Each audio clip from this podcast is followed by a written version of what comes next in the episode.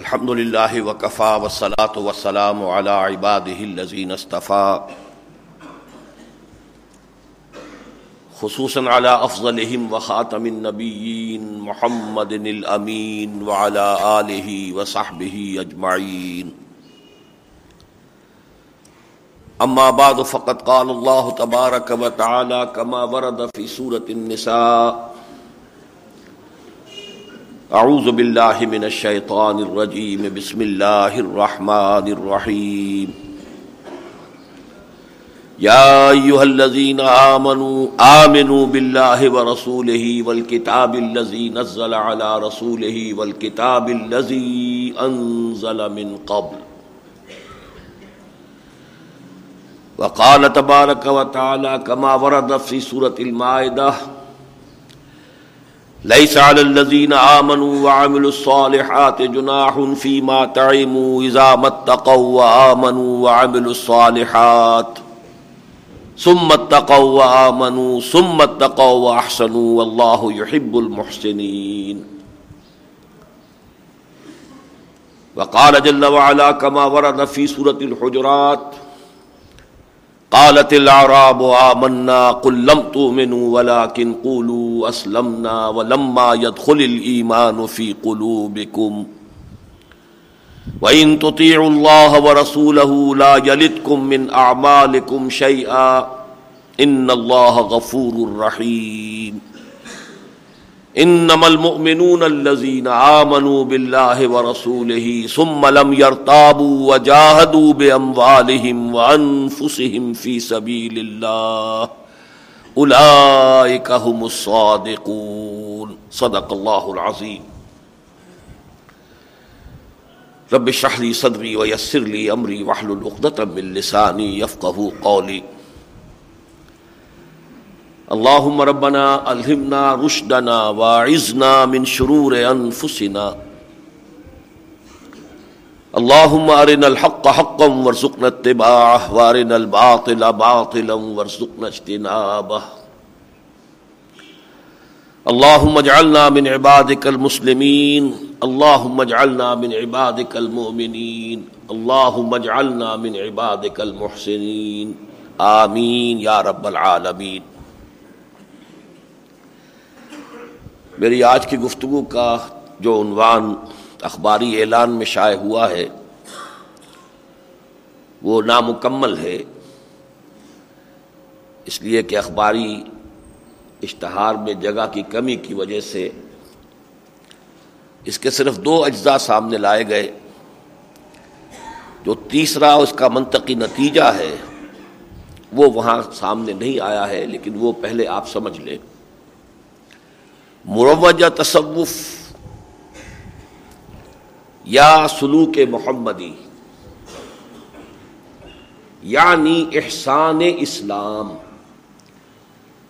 اصل اصطلاح جس کو میں چاہتا ہوں کہ ہم اچھی طرح سمجھیں، جو قرآن و سنت کی اصطلاح ہے، احسان اسلام۔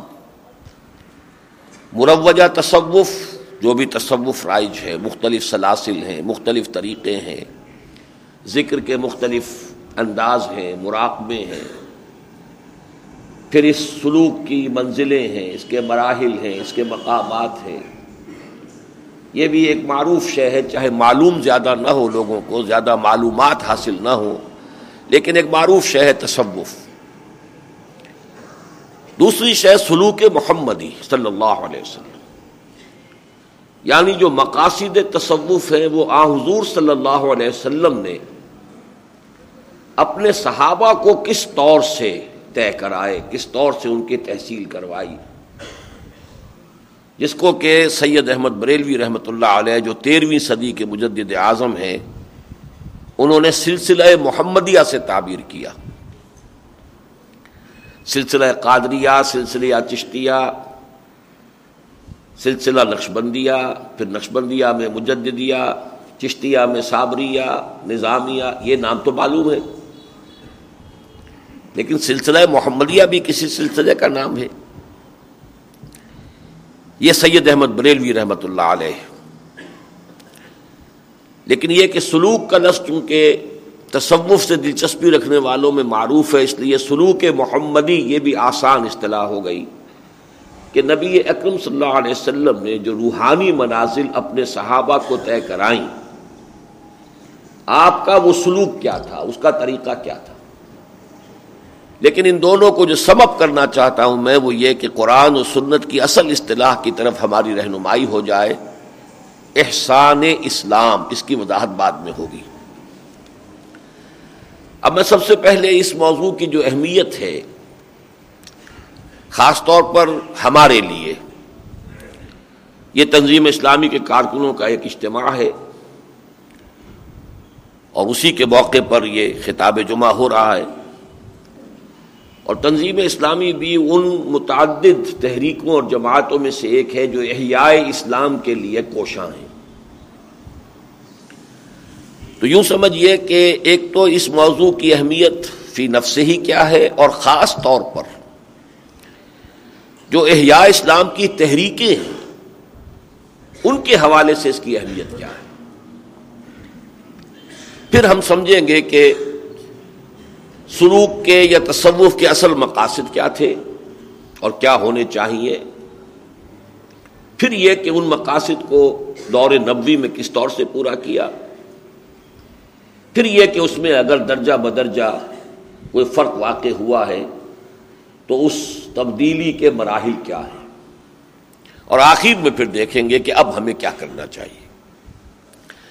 تو سب سے پہلے سمجھیے کہ اس موضوع کی اہمیت کیا ہے؟ اسے بھی میں تاریخی اعتبار سے تین ادوار میں بیان کروں گا۔ دیکھیے، یہ پاکستان جو ہے، جس میں، جس کے ہم شہری ہیں، ہم رہتے ہیں، یہ بھی بر عظیم پاک و ہند کا ایک حصہ ہے۔ پورا بر عظیم پاک و ہند جو ہے، وہ دارالاسلام رہا ہے، طویل عرصے تک، آٹھ سو برس تک۔ بہرحال، ہماری شامت اعمال کہ پہلے ہم انگریزوں کے غلام ہوئے۔ اور پھر جب آزادی نصیب ہوئی تو ہندوستان کا بہت بڑا حصہ جو ہے وہ دارالقفر ہے۔ اس پر ہندوؤں کا غلبہ ہے، اگرچہ مسلمان بھی کثیر تعداد میں وہاں آباد ہیں۔ یہ دو ٹکڑے جو ہیں، اب وہ مشرقی پاکستان جو ہے بنگلہ دیش بن گیا۔ ابھی ہمارا نام جو ہے پاکستان انٹیکٹ ہے، موجود ہے۔ بہرحال اس میں مسلمانوں کی حکومت ہے، مسلمانوں کی آبادی ہے، مسلمانوں کی اکثریت ہے۔ اگرچہ اجتماعی سطح پر اسلام کا نفاذ تاحال نہیں ہو سکا۔ لیکن یہ ہم سب کی شامت اعمال ہے۔ لیکن اس علاقے میں اسلام آیا کب تھا اور کس شکل میں تھا، اس کو سمجھنا چاہیے۔ اس خطے میں اسلام کا ورود جو ہوا ہے، وہ دو مرحلوں میں ہوا۔ پہلا مرحلہ تھا کہ جو ابھی دور تابعین تھا، دور صحابہ تو ختم ہو چکا تھا۔ لیکن یہ کہ سن اکانوے بانوے ہجری، ابھی دور تابعین ہے سات سو بارہ عیسوی۔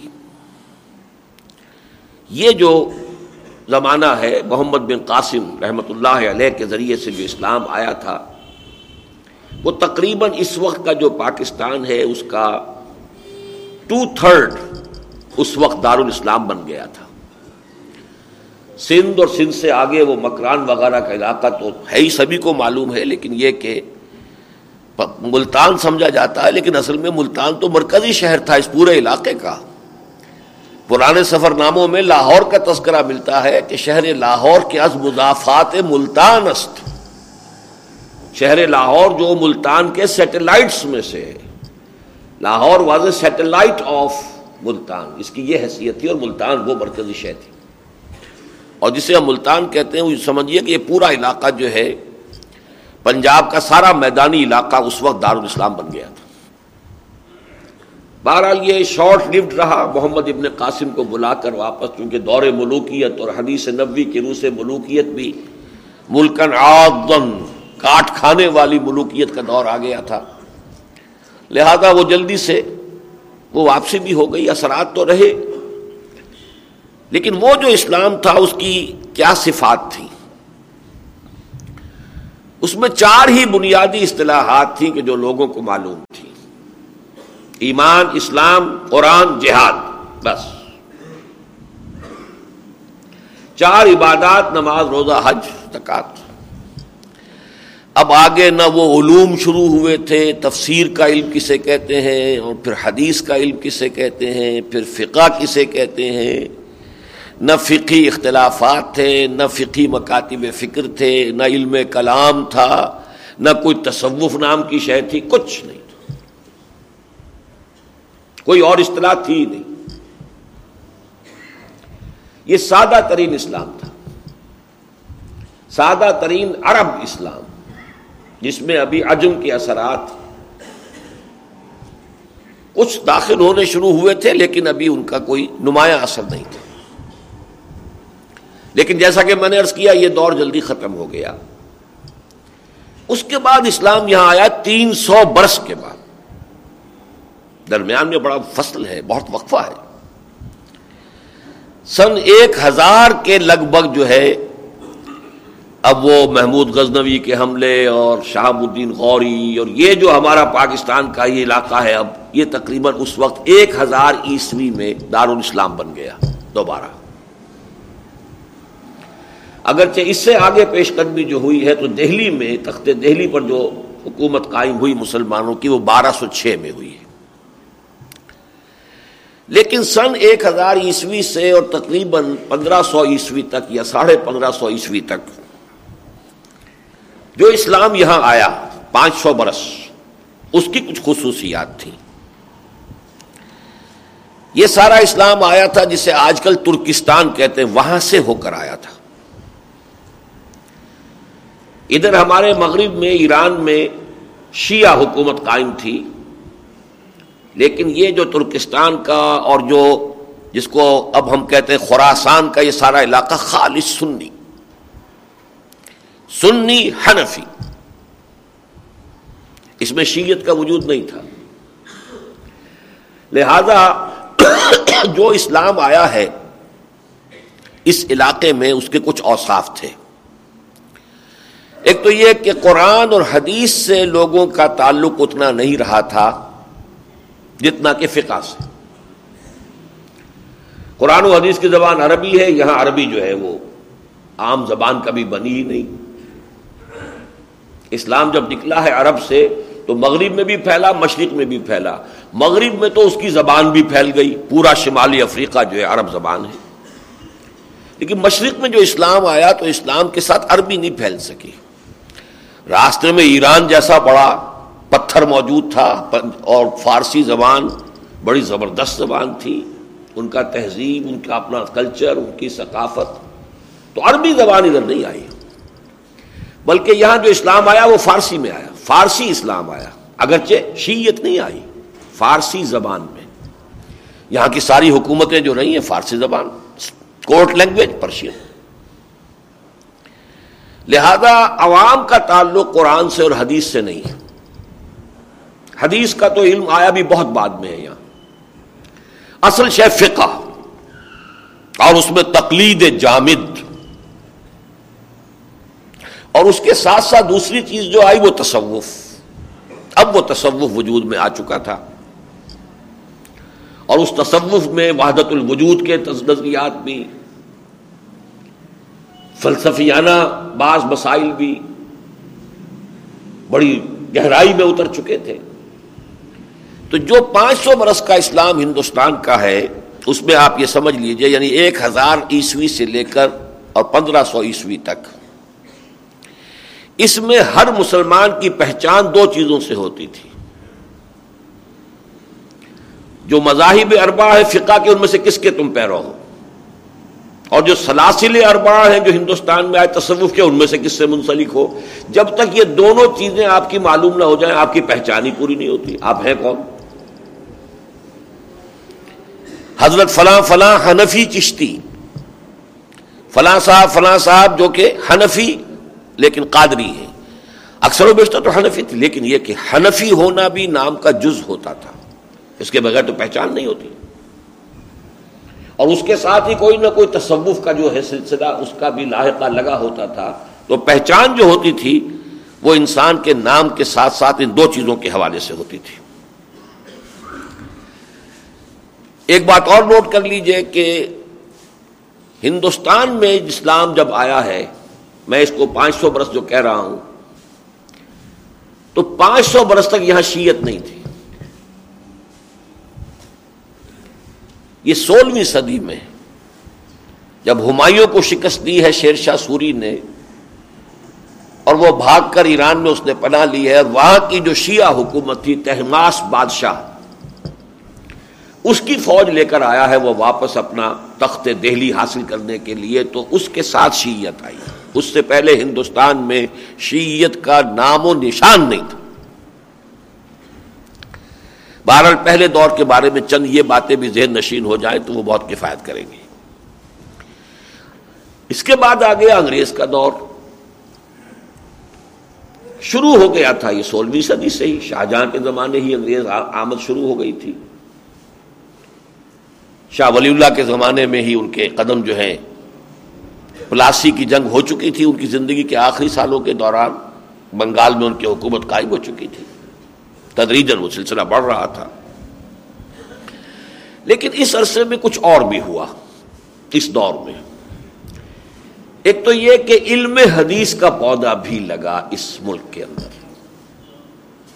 شیخ احمد سرحندی رحمت اللہ علیہ نے تو صرف تصوف میں جو غلط نظریات آئے تھے، ان کی اصلاح کی تھی۔ ان کو سنت رسول کے مطابق بنایا تصوف کو۔ وحدت الوجود کے فلسفے کی جو عام تعبیرات تھیں، ان سے جو گمراہیاں پھیل رہی تھیں، ان کا سد باب کیا، وحدت الشہود کا ایک فلسفہ ایک اس کے مقابلے میں پیدا کیا۔ لیکن انہی کی ہم اصل شخصیت ہے، شیخ عبد الحق محدث دہلوی، ان کی کوششوں سے علم حدیث کا پودا ہندوستان میں آیا۔ پھر شاہ ولی اللہ دہلوی رحمۃ اللہ علیہ اور ان کے اولاد و احفاد نے دو کام کیے۔ قرآن مجید کی طرف بھی راغب کیا مسلمانوں کو اور حدیث سے بھی زیادہ ان کی مناسبت پیدا کی۔ اسی زمانے میں عرب میں محمد ابن عبد الوہاب نجدی رحمت اللہ علیہ کی تحریک چل رہی تھی۔ وہاں سے بھی کچھ سلفی اثرات آئے، چونکہ وہ بھی ہم عصر ہیں۔ محمد ابن عبد الوہاب نجد کے اور شاہ ولی اللہ دہلوی، دہلی کے، یہ ہم عصر ایک زمانے میں تھے۔ یہ مختلف جو فیکٹرز تھے اس کے نتیجے میں یہاں سلفیت بھی آ گئی۔ اہل حدیثیت کہہ لیں، سلفیت کہہ لیں۔ اس کا ایک فائدہ یہ ہوا کہ وہ جو تقلید کا جمود تھا وہ ٹوٹ گیا۔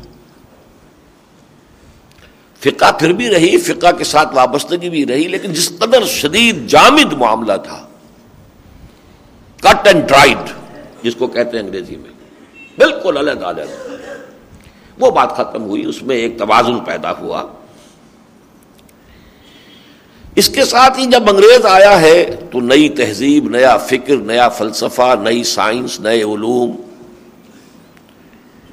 اس کا نتیجہ کیا نکلا کہ مذہب سے عوام کا تعلق کچھ کمزور پڑنا شروع ہوا۔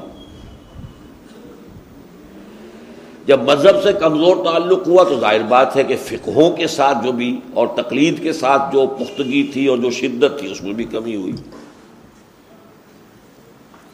لہذا یہ جو فقی اختلافات کا معاملہ ہے، یہ کچھ کم ہوا۔ اس کی شدت میں کمی آئی۔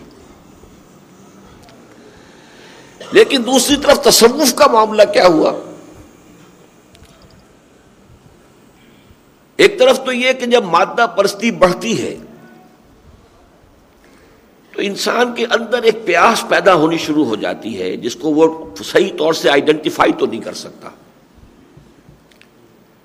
محسوس کرتا ہے کہ کوئی کمی ہے۔ اب دیکھیے، آپ تصور کیجیے، اگر کسی شخص نے کبھی پانی پیا نہ ہو، پہلے اسے پیاس لگی نہ ہو۔ فرض کیجیے۔ اور اب اچانک اسے پیاس لگی ہے، اسے پتہ نہیں چلے گا کہ مجھے کیا چاہیے۔ اندر اس کے طلب ہے، شدید طلب ہے۔ اندر سے محسوس ہو رہا ہے کہ کوئی شے کم ہے، مجھے چاہیے۔ کیا شے کم ہے، کیا چاہیے نہیں پتا۔ ہاں جب پانی پیتا ہے، معلوم ہوتا ہے یہی مطلوب تھا مجھے۔ اسی کی ضرورت تھی۔ میرے اندر کی احتیاط جو ہے، اس سے بھرپور طور پر پوری ہو گئی۔ لہذا اس دور میں بھی جب مادہ پرستی بڑھی ہے، تو تصوف وہ اور تقویت حاصل ہوئی کہ ایک رد عمل اندر پیدا ہوا روحانیت کی پیاس۔ ماحول میں مادہ پرستی بڑھ رہی ہے تو اندر جو پیاس ہے، محرومی کا احساس زیادہ ہو رہا ہے۔ کچھ کمی ہے اندر۔ چنانچہ اسی کا بہت بڑا مظہر ہے، آپ اگر امریکہ وغیرہ میں جائیں، یہ جو کلٹس جو ہیں بدھزم کا تصوف اور ہندوازم کا تصوف اور ان کی وہ سوسائٹیاں اور ایک ایک گرو جاتا ہے وہاں پر اور اس کی کیا کیا شان ہو جاتی ہے؟ کئی کئی سو تو اس کی مرسیڈیز کاریں ہوتی ہیں یا ستر شاید تھی۔ پورا ایک یوں سمجھیے کہ بیڑا مرسیڈیز کاروں کا اور امریکہ میں بھی مرسیڈیز کار جو ہے وہ sign and symbol of status ہے۔ یہ سب کچھ کیوں ہو جاتا؟ ہے یہی وہ روحانی پیاس جو تھی اس نے اس تحریک کو جنم دیا تھا ہپی ازم دفاع کرو جی اس تہذیب کو بھی اور تمدن کو بھی، جاؤ بیٹھو، میلے کچیلے رہو، بال بڑھاؤ، سب کرو، یہ یہ کیا ہے؟ چرس پیو، کچھ اور کرو، یہ کیا مادہ پرستی ہے؟ کیونکہ مادیت جب سیچوریشن کے پوائنٹ کو پہنچ گئی، اب مادی جو ہے تلزز لذت حاصل کرنے کی بھی ایک حد ہی ہوتی ہے نا انسان کی۔ کھانے کی ایک حد ہے، ایک حد پہ پہنچ کر لذیذ سے لذیذ کھانا بھی آپ کو جو ہے، آپ ہاتھ بڑھائیں گے نہیں۔ حد ختم ہو گئی طلب۔ تو یہ جو ایک کیفیت پیدا ہوئی ہے مغرب میں، تو اس سے بھی روحانیت کی اسی پر قیاس کیجیے کہ جب یہاں ابتدا میں یہ مرض آیا ہے، تو اگرچہ ویسے تو اب سب لوگ جو ہیں اکثر و بیشتر پوری قوم جو ہے وہ علی گڑھ کے راستے پر چل رہی ہے، جانا ہی ادھر ہے۔ انگریزی بھی پڑھنی پڑے گی اور یہ تہذیب بھی سیکھنی ہوگی، ورنہ ہندوؤں سے ہم پیچھے رہ جائیں گے، سب کچھ ہو جائے گا۔ لیکن اس کے ساتھ ہی روحانیت کی پیاس پیدا ہوئی۔ اس سے تصوف کو مزید تقویت ملی۔ لیکن دوسری طرف، جو لوگ ذہنن اور فکرن مادیت میں زیادہ آگے نکل گئے، انہوں نے تصوف کی سرے سے نفی کر دی۔ ریشنل سائنٹیفک ریشنلزم جن کے اندر آیا، یہ روح کس بلا کا نام ہے؟ کس کو کہتے ہیں روح؟ روح کی کوئی علیحدہ حقیقت نہیں، روحانیت کسے کہتے ہیں؟ کوئی روحانیت نہیں۔ تو یہ دو انتہائی نقطہ ہائے نظر ہیں تصوف کے کہ جو اس دور میں پروان چڑھے۔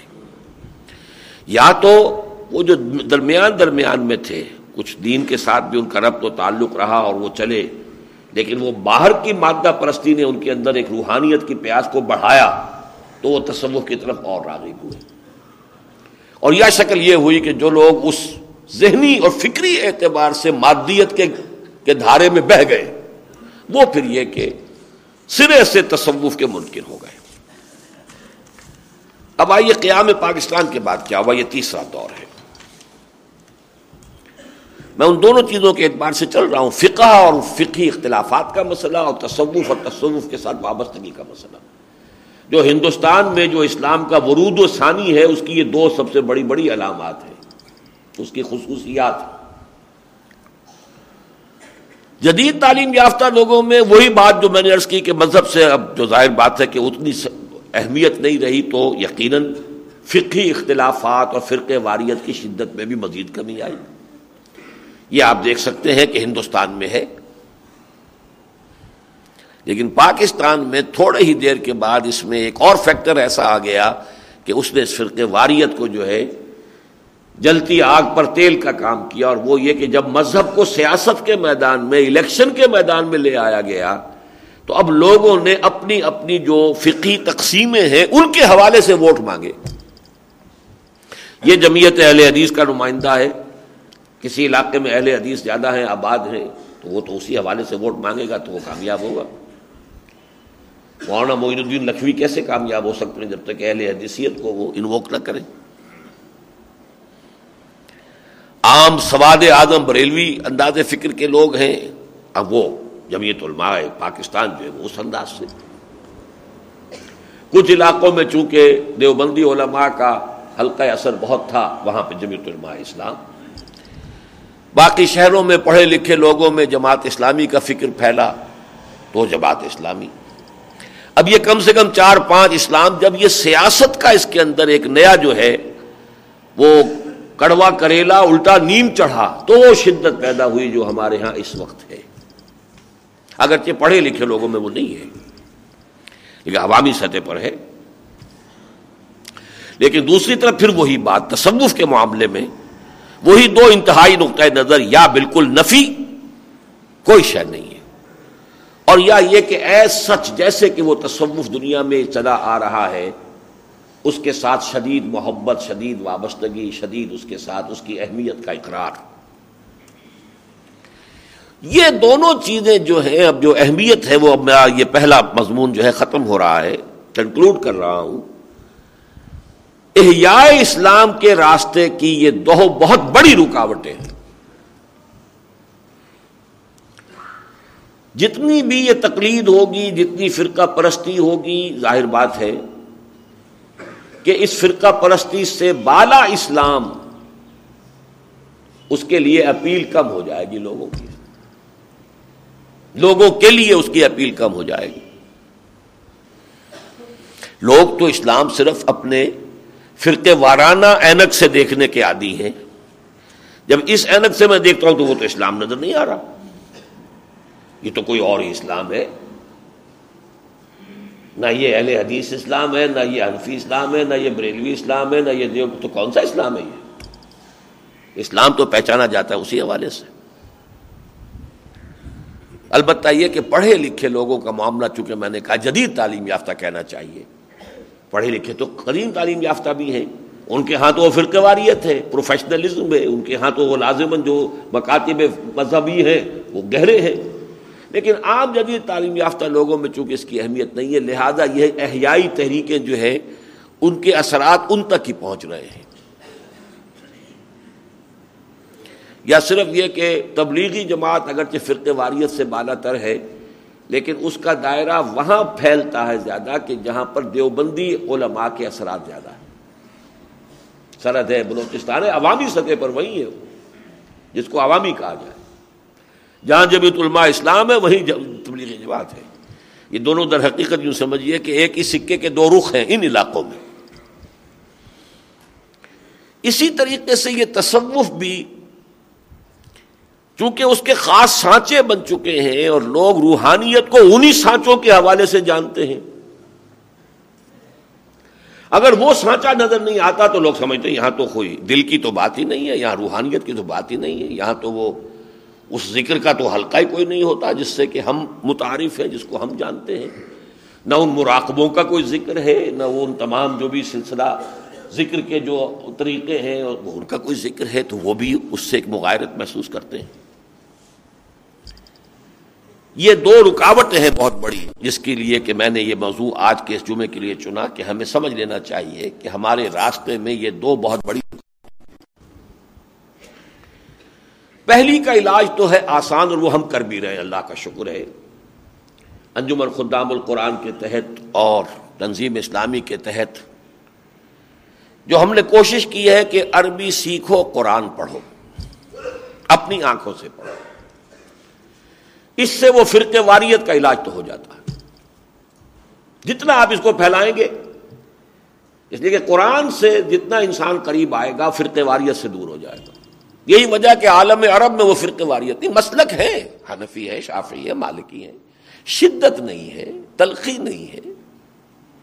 وسط قلب ہے، وسط نظر ہے۔ وہ جانتے ہیں کہ یہ ثانوی چیزیں ہیں سالسی چیزیں ہیں، تیسرے درجے کی ہیں ٹرشری اہمیت کی ہیں سیکنڈری اہمیت کی ہیں۔ لیکن ہمارا ہاں، عام آدمی تو نہیں جانتا، اسے نہ قرآن کا پتہ، نہ حدیث کا پتہ۔ اسے تو جو مولوی بتائے گا، وہی اس کی اہمیت سمجھے گا۔ وہ تو دین و ایمان کا مسئلہ بن جائے گا۔ نور اور بشر کا مسئلہ جو ہے وہ اسلام اور کفر کا مسئلہ بن جائے گا۔ علم غیب کا مسئلہ جو ہے وہ کفر اور اسلام کا مسئلہ بن جائے گا۔ اس اعتبار سے اس کا علاج تو یہی ہے، اس کے سوا کوئی اور علاج نہیں ہے۔ رجوع القرآن۔ وہی تحریک ہے جس کا کہ یہ مظہر ہے، جامع القرآن ہے، قرآن اکیڈمی ہے، قرآن کالج ہے، قرآن آڈیٹوریم ہے۔ انجمن ہائے خدام القرآن ہے، اکیڈمیز ہیں، کراچی میں ہے ملتان میں ہے بڑھ رہا سلسلہ جتنا بھی جتنی بھی توفیق اللہ دے گا، اس میں ہمیں آگے سے آگے بڑھنا ہے۔ دوسری کا علاج یہ ہے کہ ہم تصوف کی حقیقت کو سمجھنا شروع کریں۔ یہ ہے جس کے لیے میں نے ایک تقریر جو کی تھی شاید دو تین سال پہلے، لیکن بڑے محدود پیمانے پر کی تھی اپنے ایک حلقے کے اندر تربیت گاہ میں۔ لیکن وہ اب کتابچے کی شکل میں بھی ہمیں شائع کرنی پڑی۔ اس میں میں نے تصوف کے دونوں پہلو لیے تھے۔ کون سے پہلو اس کے صحیح ہیں، درست ہیں؟ اور کون سی چیزیں اس میں غلط شامل ہو گئی؟ ایک خاص حلقہ جو ہے تصوف کا، اس وقت جو ہمارے ہاں ملک میں کافی ہے۔ ان کے لوگوں نے یہ کیا کہ میری اس تقریر میں سے جو تصوف کے تائید کے حصے تھے وہ تو لے لیے۔ اور جو اس پر تنقید تھی وہ نکال دیا۔ اور تائیدی حصوں پر مشتمل ایک کیسٹ جو ہے میرے نام سے اسے عام کر دیا۔ اور یہ ہوا الریاض میں سعودی عرب میں۔ تو جب اس کی ہمیں اطلاع ملی تو پھر ہمیں کرنا پڑا مجبوراً کہ پھر وہ پوری تقریر ہم نے کیسٹ سے اتار کے کہ بھائی یہ دونوں پہلو جو ہے وہ سامنے رکھنے چاہیے۔ ویسے بھی یہ کام بہت غلط کیا، بڑی خیانت اور بدیانتی کا کام کیا۔ اور یہ خیانت اور بدیانتی کر رہے ہیں وہ جن کا تعلق کسی تصوف کے سلسلے سے جو کفر، اسکاب و برخیزت کجا ماند مسلمانی۔ تو اس حوالے سے وہ اب کتاب چاہ وجود میں آ چکا ہے، جس کا عنوان ہی یہ ہے۔ مروجہ تصوف یا سلوک محمدی یعنی احسان اسلام۔ لیکن اب میں اس کے جو اس ترتیب سے تو نہیں، وہ تو پھر بہت لمبی بات ہو جائے گی۔ اختصار کے ساتھ جو باتیں آج بتانا چاہتا ہوں پہلی بات یہ ہے اس میں۔ مقاصد تصوف کیا ہے؟ اور جو ہے وہ صد فی صد درست، صد فی صد مطلوب۔ اس کو دو سے میں تعبیر کرتا ہوں۔ ایک تو یہ ہے کہ انسان جہل سے نکل کر معرفت کو حاصل کر لے جہل جو ہے وہ کئی قسم کا ہو سکتا ہے، ایک جہل مرکب بھی ہو سکتا ہے۔ ایک بسیط بھی ہو سکتا ہے۔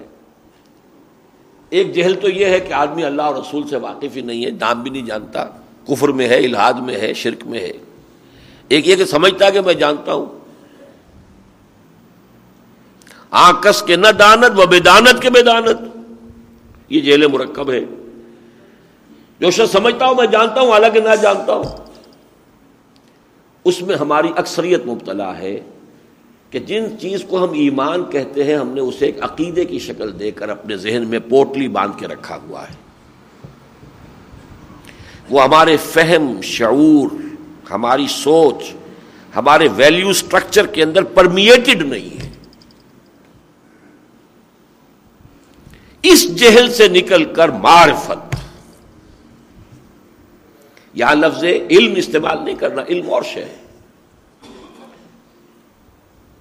معرفت، پہچان لینا۔ اللہ کی پہچان۔ اب اس کو یہ بھی نوٹ کر دیجیے کہ ہمارے ہاں بعض صوفیہ نے یہ بات اسی لیے کہی ہے کہ وما خلق الجن ولنس اللہ یابدون کی تعریف ہوگی، اس کی تعبیر ہوگی وما خلق الجن ولنس اللہ یارفون میں نے جنوں اور انسانوں کو نہیں بنایا ہے، مگر اس لیے کہ مجھے پہچانے۔ پہچان لیں گے تو عبادت تو کریں گے ہی۔ کیسے ممکن ہے نہ کریں یہ تو جہل ہے جس کی وجہ سے وہ دور ہے محجوب ہے پردوں میں آئے ہوئے ہیں۔ اس لیے شیخ علی حجوری رحمۃ اللہ علیہ کتاب کا نام ہے کشف المحجوب۔ تم پردوں میں آ گئے ہو۔ کہ وہ پیداست تو زیر نقابی، وہ تو ظاہر ہے، آیا ہے، وہ ظاہر۔ ہم ہیں کہ جو محجوب ہو گئے، پردوں میں آ گئے۔ ہمارے اوپر سے پردے ہٹنے چاہیے۔ ہماری نگاہوں پر، ہماری عقلوں پر پردے پڑے ہوئے۔ کشف المحجوب۔ اور وہ حدیث قدسی بھی کہ جو ہمارے ہاں تصوف کے حلقوں میں، اور ویسے مفسرین اکثر و بیشتر اس کو تسلیم کرتے ہیں صنعت کے اعتبار سے اگرچہ وہ قوی نہیں ہے۔ کل تو کنزن مخفین فاہبت اور فخلقت الخلق. میں چھپا ہوا خزانہ تھا. میں نے چاہا کہ مجھے پہچانا جائے. تو میں نے خلق کو پیدا کیا. کسی شخص میں اب یہ یعنی اب غور کیجیے گا، یہ اللہ تعالیٰ کی ذات کے لیے ہے، تمثیل ہمیں لانی پڑتی ہے. حالانکہ اللہ کی ذات کے لیے تشبیہات اور تمثیلات انہیں پوری طریقے سے منتبق نہیں کرنا چاہیے، بہت گارڈڈ اور بہت ہی تحفظات کے ساتھ۔ کسی شخص میں بڑی صلاحیت ہے، وہ بہت اچھا مصور ہے کہ ظاہر تو ہوگا اپنی تخلیق سے، اگر وہ تصویر کرے گا تو صلاحیت ظاہر ہوگی نا، تصویر بنائے گا تو ظاہر ہوگی۔ تو وہ خلاقی، وہ پوٹینشل جو ذات باری تعالی میں تھا، اس کے ظہور کے لیے ضروری تھا تخلیق۔ اور اسی میں ایک نقطہ ہے، ایک ایسی مخلوق بھی پیدا کی جائے جس میں اس کے ذریعے سے اللہ کو پہچاننے کی صلاحیت پیدا ہو جائے۔ اب ایک مصور کا شاہکار تصویر سامنے ہے، دیکھنے والا اناڑی اسے پتہ ہی نہیں۔ کہ اس کے اندر کیا نزاکت ہے، کیا خوبی ہے، کیا حسن ہے، اسے کیا پتا وہ بھی تو کوئی فن سے واقف ہو کوئی جانتا ہو اس کی باریکیوں کو، اس کے محاسن کو، اس کے معائب کو۔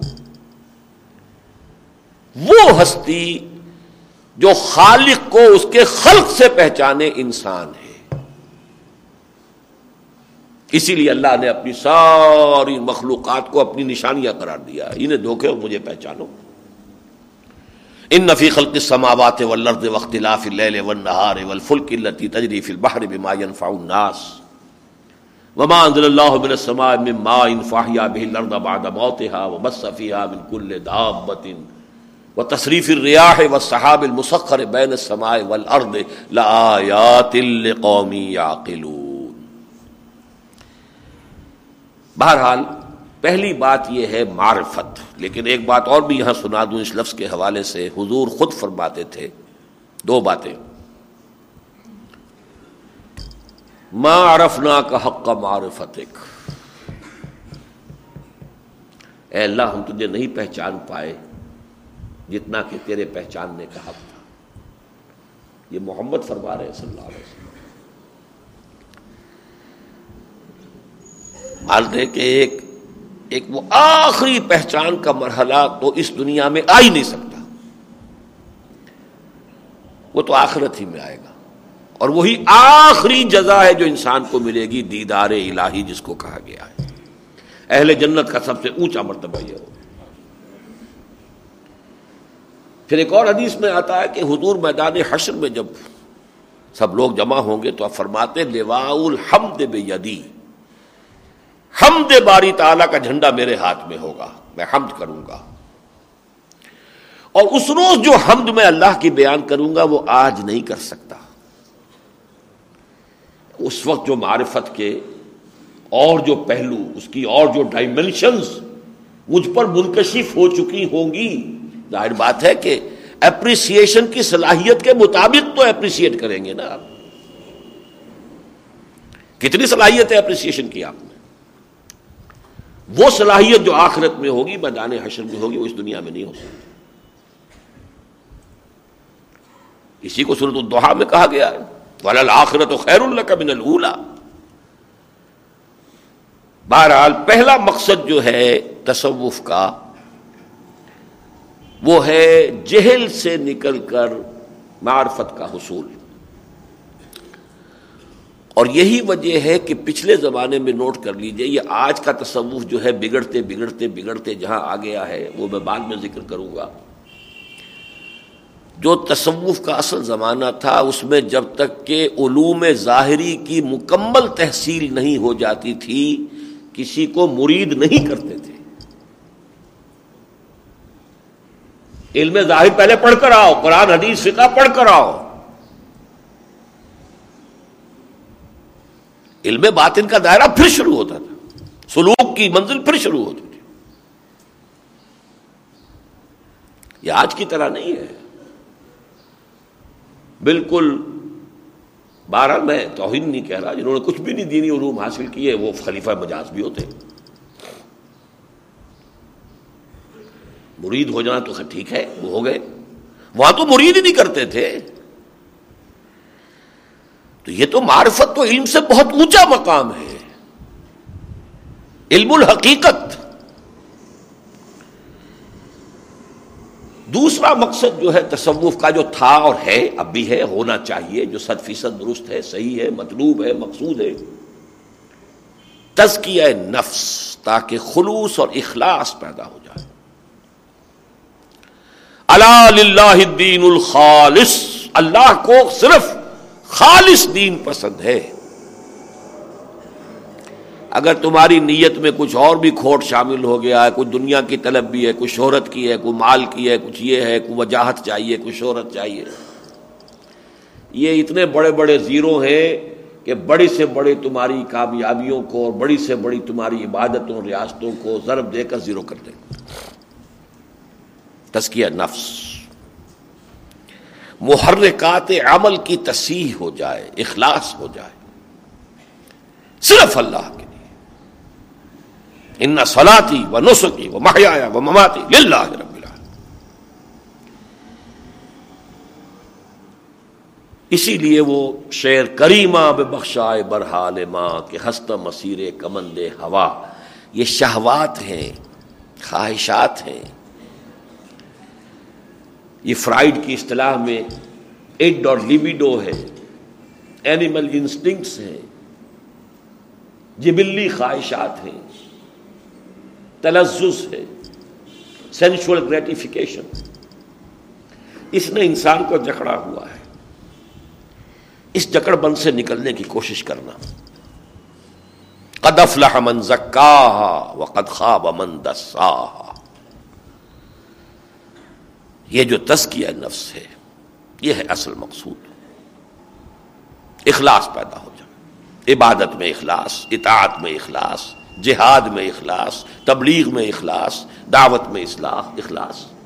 یہ اخلاص فی العمل پیدا کرنے کے لیے جب تک کہ انسان اپنے نفس کے ان گرفت سے آزاد نہ ہو،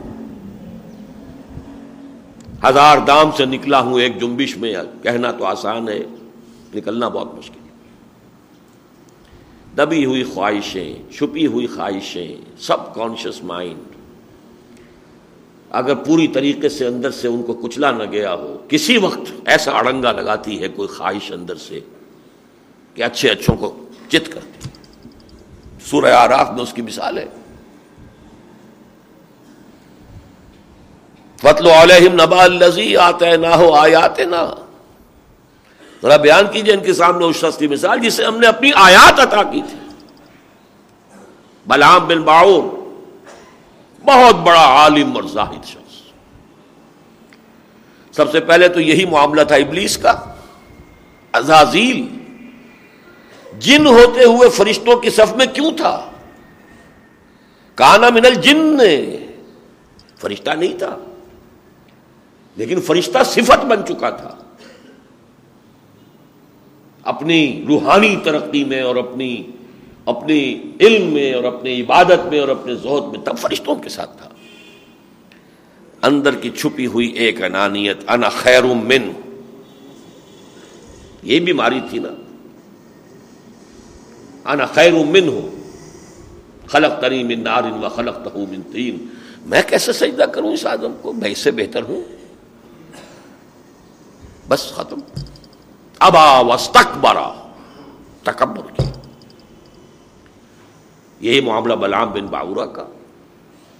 یہی معاملہ علماء یہود کا. یارفون ہوں کما یارفون ابنا ہوں ایسے پہچانتے ہیں حضور کو جیسے کہ اپنے بیٹوں کو پہچانتے ہیں. کیوں نہیں مانتے؟ تکبر. سب کانشیس مائنڈ کے اندر پڑی رہتی ہے چیزیں. Lurking beneath the conscious level کسی وہ ڈسے گا وہ، کفری جو ہے، اس کو لیے اچھی طریقے سے کچلنا اس کو۔ یہ کچلنے کا لفظ آیا نا سورہ مزمل میں۔ ان ناشیت اللیل اشد وط ان و اقوام قیلا۔ کچلنا۔ یہ رات کا اٹھنا، جاگنا اللہ کے لیے تحجد کے لیے۔ یہ ہے جو نفس کو کچلنے میں بہت شدید ہے۔ تو کچلنا تو ہے اس بہرحال یہ دو مقاصد ہے تصوف کے جو میں نے عرض کیا کہ صد فیصد درست، صد فیصد مطلوب و مقصود، اور خاص طور پر احیائی تحریکیں اگر اس سے خالی ہوں گی تو پھر کامیابی کا کوئی سوال نہیں۔ البتہ حضور کا طریقہ اس کا کیا تھا؟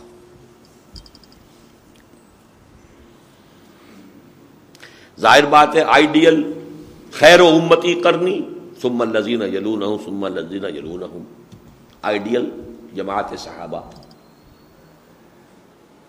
یہ بھی ہمارا یقین ہے کہ ادنا سے ادنا صحابی کا ایمان بھی بڑے سے بڑے ولی اللہ جو ہے غیر صحابی اس کے ایمان سے افضل ہے۔ ان کا تذکیہ کیسے ہوا؟ انہوں نے معرفت کہاں سے ملی؟ یہ بات سمجھنے کی ہے۔ ایمان کا حصول قرآن سے۔ کیسے؟ شروع میں تو اور کوئی عبادت تھی نہیں۔ قم اللہ کلیلہ نصف بن قسمن ہو کلیلہ اوزد علیہ ورت قرآن ترتیلا یہ ٹھہر ٹھہر کر، ٹھہر ٹھہر کر۔ یہ جیسے آپ کو کوئی چیز ہیمر کرنی ہو تو پھر بار بار بار بار بار بار، hammer it hammer it hammer it down. حالانکہ جو قرآن کو جاننے والے ہیں، انہیں معلوم ہے کہ ابھی کتنا قرآن اترا تھا۔ جب سورہ مزمل نازل ہو رہی ہے، کتنا قرآن نازل ہوا۔ اس کا مطلب ریپیٹیشن اور ریپیٹیشن کو میں تشبیح دے رہا ہوں ہیمرنگ سے یہ ہے وہ نور اندر جائے گا تو جہل کی تاریکی کو رفع کرے گا۔ چوں بجاں در رفت جاں دیگر شبد جہاں چو دیگر شد جہاں دیگر شبد۔ یہ نور ہے۔ حضور سے خود فرمایا گیا، سورہ شورا کی آخری سے پہلی آیت ہے ماں کن تدری مل کتاب ایمان۔ اے نبی، آپ کو کچھ معلوم نہیں تھا کتاب، شریعت کس کو کہتے ہیں، ایمان کسے کہتے ہیں؟ ولاکن جالنا ہو نور ہم نے اس قرآن کو نور بنا کر آپ پر نادل کیا۔ نادی بہی من نشا من عبادنا۔ اس کے ذریعے سے ہم ہدایت دیتے ہیں اپنے بندوں میں سے جس کو چاہتے ہیں۔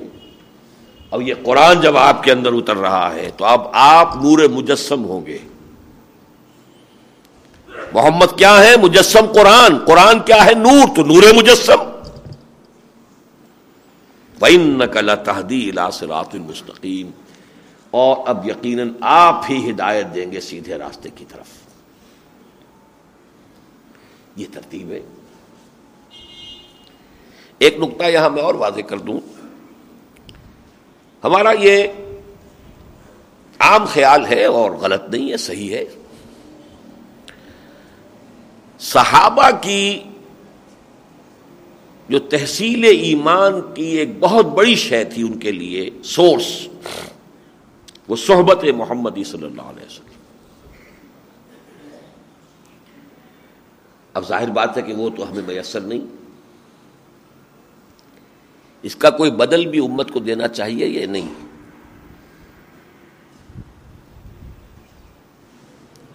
جب ہم بھی مکلف ہیں، محاسبہ تو ہمارا بھی ہوگا۔ شیطان کا نرغہ جتنا آج ہے، اتنا شاید پہلے تھا بھی نہیں۔ جتنا غلبہ اس کا ہے، جتنا ذرائع ابلاغ سے شیطنت برس رہی ہے چھاجو برس رہی ہے۔ کوئی گھر خالی نہیں، کوئی کٹیا خالی نہیں۔ پانچ مرلے کے مکان کے اوپر بھی ایک مرلے کا اینٹینا ڈش اینٹینا لگا ہوتا ہے۔ یہ جو ہو رہا ہے، تو کوئی نہ کوئی تو بدل ہونا چاہیے۔ دیکھیے، اس کے حوالے سے اس حدیث کو تو ہر سے جان بنا لینے کی ضرورت ہے۔ ہر سے جان۔ اور حضور نے اگر اس طرح کی باتیں بتائی ہیں، صحابہ کو کسی وجہ سے بتائی ہیں۔ فیل الحکیم لا یخلو علی الحکمہ، کسی دانا انسان کی کوئی بات بھی حکمت سے خالی نہیں ہوتی۔ یہ چیٹنگ تو نہیں تھی، ایسے ہی کوئی بس خوش گپی ہو رہی ہو، معاذ اللہ سما معاذ اللہ۔ اپنے صحابہ سے ایک سوال کرتے ہیں، ای الخلق آجب و الیکم ایمانا؟ ذرا مجھے بتائیے آپ لوگ کہ آپ کے نزدیک سب سے زیادہ حسین اور دل فریب، چارمنگ، فیسینیٹنگ ایمان کس کس مخلوق کا ہوگا؟ پہلی اٹمپٹ میں فرشتوں کا جواب تھا، صحابہ کا جواب تھا، فرشتے۔ لیکن فرشتوں کے سامنے تو ہر چیز حقیقت ہے۔ کالو الملائے کا کالا مالحم لا یومنون وہ اندر رب وہ کیسے ایمان نہ لائے؟ وہ تو اپنے رب کے پاس ہے رب کے پاس پہنچ کر تو ابو جہل سے بڑا مومن کوئی نہیں ہوگا۔ تو کمال کیا ہوا؟ سیکنڈ اٹمپٹ میں ان کا فلبیا پھر ابیا کا ایمان۔ اس کو بھی آپ نے، ہم کہیں گے کہ ازرہ کثر نفسی کہہ لیجیے ایک بات سمجھانی ہے۔ وہ مالا یوں واہی ینزل والے ہی وہ کیسے ایمان نہ لاتے؟ ان پر تو وہی نازل ہوتی ہے۔ تیسری اٹمپٹ میں انہوں نے کہا فرنحنو پھر ہم ہیں، ہمارا ایمان ہے۔ اب آپ نے جواب دیا مالکم لاتو میں نون وانا بین آز تم کیسے ایمان نہ لاتے؟ میں تمہارے ماں بہن موجود ہوں۔ ایمان کی بھٹی کے پاس بیٹھ کر بھی ایمان نہ ملتا تو پھر۔ اب اس کے بعد آپ نے جواب دیا ان آجب الخلق ایمان لاخوان الذین یاتون من بعدی یجدون صحفا فیہ کتاب اللہ فیومنون بما فیہا۔ میرے نزدیک تو سب سے حسین و جمیل اور فیسینیٹنگ اور چارمنگ ایمان میرے ان بھائیوں کا ہو۔ اخوان ہمارے ان بھائیوں کا ہوگا۔ یا تو نمبادی جو میرے بعد آئیں گے۔ مجھے تو نہیں پائیں گے۔ دون صحفن فی ہے کتاب اللہ، وہ اور انہیں ملیں گے جن میں اللہ کی کتاب لکھی ہے۔ یوں میں تو ایمان لائیں گے اس پر کہ جو ان کے ذریعے سے ملے گی، ان اوراق، ان صحیفوں کے ذریعے سے۔ بارہ لسٹ میں اس تفصیل میں نہیں جا سکتا کہ اس ایمان کے قرآن سے حصول کا یہ فنومن کیا ہے۔ وہ بعد میں عرض کروں گا، مگر وقت نے اجازت دی۔ دوسری شے، ایمان کا قرآن سے حصول کے بعد اس ایمان کی مسلسل آبیاری کی بھی ضرورت ہے۔ یہ پودا پانی مانگتا ہے۔ مسلسل۔ اس ایمان کی مسلسل آبیاری کے لیے ہے جس کا نام ہے ذکر۔ لیکن ذکر میں جو ترتیب ہے، نمبر ایک از ذکر خود قرآن ہے۔ یہ ایمان پیدا کرتا بھی ہے، اسے تازہ رکھتا بھی ہے۔ انا نزلنا ذکر و انا لہو لحافظون۔ پھر نماز ہے، پنج وقتہ نماز ہے۔ عقیم الصلاۃ ذکری یہ جامع ترین ذکر ہے، اس لیے کہ اس میں ذہنی، قلبی ذکر بھی ہے، عملی بھی ہے۔ دس بستہ کھڑے ہیں، جھکے ہوئے۔ پھر رکوع میں گئے ہیں، پھر سجدے میں گئے ہیں۔ یہ ذکر بھی جوارے ہو رہا ہے، اپنے وجود کے ساتھ، اپنے اعضا کے ساتھ۔ تیسرا ذکر ہے ادیا مسنونہ۔ اور اوراد مسنونہ۔ وہ دعائیں جو حضور زندگی کے ہر عمل کو کرتے ہوئے۔ آئینہ دیکھا ہے تو دعا ہے۔ کپڑے بدلے ہیں، دعا ہے۔ صبح اٹھے ہیں، دعا ہے۔ آنکھ کھلتے ہی۔ الحمد للہ ماتنی نشور بیت الخلاء میں داخل ہو رہے ہیں، دعا ہے۔ باہر نکلے ہیں، دعا ہے۔ کوئی عمل ہے ہی نہیں جس کے ساتھ دعا نہ ہو۔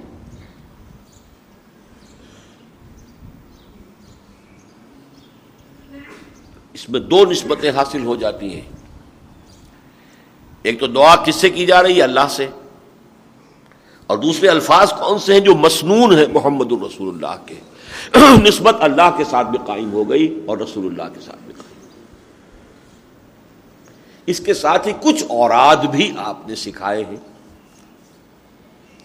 مشہور ترین ہے یہ جس کو ہم تسبیح فاطمہ کہتے ہیں، رضی اللہ تعالی عنہ۔ ہر نماز کے بعد تینتیس مرتبہ، سبحان اللہ، تینتیس مرتبہ۔ الحمد للہ تینتیس یا چونتیس مرتبہ، اللہ اکبر۔ یہ ہے تیسرے درجے پر۔ اگر یہ ریشو پروپورشن اور ترتیب نہیں رہے گی تبھی کام الٹا ہو جائے گا۔ چوتھے درجے میں ذکر حضور سے بھی ثابت ہے۔ بعض اصحاب کو کوئی خاص بات بتانا۔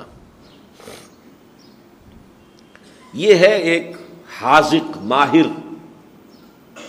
ماہر نفسیات ماہر روحانیات شخص کا کام۔ کہ اس خاص شخص میں کون سی بڑی کمزوری ہے؟ اس کے حوالے سے مراقبہ یہ اس, اس تم جا کے اس آیت کو پکاؤ۔ یہ مولانا احمد علی صاحب کا جملہ ہوتا تھا۔ اس آیت کا خاص استحصال ہو بار بار پڑھا جا رہا ہے یا کوئی اور ذکر ہے۔ تو اس کو میں کہتا ہوں یہ پرٹیکولر پرسن کے لیے پرسکرپشن ہے پی پی پی۔ پیپلز پارٹی مراد نہیں ہے. پرٹیکولر پرسن کے لیے پرسکرپشن اسی طرح کی کچھ چیزیں پھر ہمارے بعض جو چوٹی کے صوفیات تھے اور وہ بہت بڑے ماہر نفسیات تھے اور ماہر روحانیات تھے، پھر انہوں نے کچھ تجویز کی جو پھر ایک نظام ڈھل گیا پورا ان کا۔ پابندی اب انہیں کی ہو رہی ہے۔ حالانکہ وہ چیز ہونی چاہیے پرٹیکولر پرسن پرٹیکولر زمانے پرٹیکولر دور کی چیز۔ دائم شے جو ہوگی وہی تین ہوں گی۔ از ذکر قرآن، جامع ترین ذکر صلاح، اور دائم ذکر ذکر کثیر ادیا مسنونہ اور اوراد مسنونہ۔ چوتھے درجے میں اگر کوئی شخص کسی سلسلے کے کسی خاص ذکر سے کوئی کرے معاملہ تو میں اسے کوئی حرام بات نہیں کہوں گا، غلط بات نہیں کہوں گا۔ لیکن اس چوتھے کو اصل سمجھ لینا، بس پھر تلپٹ ہو گیا معاملہ۔ اگر یہ ریشو پروپورشن کانورس ہو جائے ریورس ہو جائے۔ تیسری چیز جو سلوک محمدی میں تھی صلی اللہ علیہ وسلم، اور جو منطقی طور پر، عقلی طور پر بھی، علاج بل مثل یا علاج بل ضد کیا کہیں گے اس کو؟ مرغوبات نفس نفس کو کچلنے کے لیے مرغوبات نفس کی کمی کرنا۔ اور مخالفت نفس کرنا۔ اسی کے لیے لفظ ریاضت ہے۔ ریاض، ریاضی، ریاضت۔ اور ریاض کا لفظ بولتے ہیں، یہ موسیقار جو ہوتے ہیں، بڑا ریاض کر رہا ہے۔ مطلب بڑی مشق کرتے ہیں، بڑی مشق کرتے ہیں، آسانی سے تو قابو میں نہیں آتی موسیقی۔ زندگی زندگی بھر پوری پوری زندگی کا ریاض ہوتا ہے ان کا، جتنی وہ مشق کرتے ہیں، جتنی محنت کرتے ہیں۔ تو یہ تسکیہ نفس کے لیے یا مخالفت نفس کے لیے ریاضت۔ ریاضت وہ کہ جو نفس پر شاق گزرے۔ وہ ایک تو ہے عبادات کے ذریعے سے۔ روزہ نفس کھانے کو مانگ رہا ہے، پانی مانگ رہا ہے، مخالفت نفس۔ افطار کر کے تو اب طبیعت زیادہ بھاری ہو گئی ہے، سو جانے کو جی چاہتا ہے، کھڑے ہو، تراوی۔ مخالفت نفس۔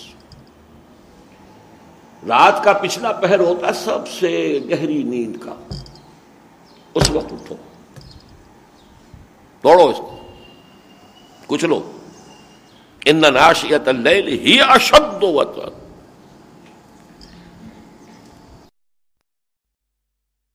ہی ہو مریض، تو اس مریض کا معاملہ بھی یہ ہوتا ہے کہ اس پچھلے پہر میں آ کے رات کو کچھ نہ کچھ آرام سکون ہو جاتا ہے۔ بڑا کچھ سکون کا وقت ہوتا ہے، کچھ ہے اس کی نفسیاتی بات۔ اس کے لیے یہ ہے اور اس میں پھر نوافل کا اہتمام، فرائض کے بعد نوافل۔ اور دوسری چیز مخالت مخالفت نفس میں سب سے زیادہ مؤثر شے جہاد فی سبیل اللہ، دعوت اللہ اور اقامت دین کی جد و جہد میں لوگوں کی مخالفت، لوگوں کی گالیاں، لوگوں کے تانے، لوگوں کا بائک لوگوں کی طرف سے پرسیکیوشن، جان اور مال کا نقصان، اور جب جہاد فی سبیل اللہ، قتال فی سبیل اللہ بن جائے، تو نقد جان ہتھیلی پر رکھ کر میدان میں آ جانا، یہ مخالفت نفس کا سب سے مؤثر ذریعہ اس لیے کہ نفس انسانی کا سب سے پورٹنٹ جو ہے، محرک سب سے important instinct preservation of the self ہے۔ پھر پرزرویشن آف دی اسپیشیز ہے، جس کے لیے سیکس ہے۔ آدمی اپنی جان دینے کے لیے تیار ہے، یہ مخالفت نفس کی انتہا ہے۔ پھر ظاہر بات ہے کہ وہ گھر کا آرام تو نہیں ہے۔ ہر وقت فرق فرق جنگ نہیں ہو رہی ہے۔ مارکا نہیں بھی ہے۔ بدر کے لیے نکلے ہیں، سفر کی مشقت ہے۔ راشن کی کمی ہے، رسد نہیں ہے، آرام نہیں ہے، اور آخری درجے میں آ کر اپنے کھڑے ہو گئے ہیں۔ تو بہرحال جو بھی جنگ میں جاتا ہے، وہ موت کا، وہ ایک دفعہ تو گویا کہ اس کو ذہن قبول کرتا ہے تو جاتا ہے۔ اس کے بعد واپس آ جانا تو نافل تلق کے درجے میں ہے۔ یہ جہاد فی سبیل اللہ اور یہ دعوت اللہ دعوت اللہ کے نتیجے میں کیا ہوگا؟ طنز ہوگا استحضاء ہوگا، تمسخر ہوگا، مذاق اڑایا جائے گا، جب محمد الرسول اللہ جیسی شخصیت کو، کہ جن سے زیادہ عزیز اور محبوب انسان مکے والوں کو کوئی نہیں تھا۔ صادق الامین کا خطاب ان کو دیا انہوں نے۔ شاعر ہیں، مجنون ہو گئے ہیں، دماغ خراب ہو گیا ہے، جھوٹ بولتے ہیں، کذاب ہیں، اور یہ کسی سے ڈکٹیشن لیتے ہیں۔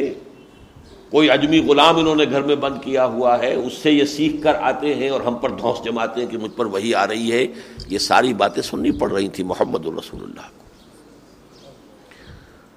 اور دل زخمی ہوتا تھا۔ ایسا نہیں ہے کہ اثرات نہ ہوتے ہوں۔ آپ کے صاحبزادے حضرت ابراہیم کو جب دیکھا ہے آپ نے، نزا کے عالم میں تو آنکھوں میں آنسو آئے ہیں۔ ایک حساس قلب تھا محمد کا صلی اللہ علیہ وسلم۔ کوئی پتھر کا ٹکڑا تو نہیں تھا۔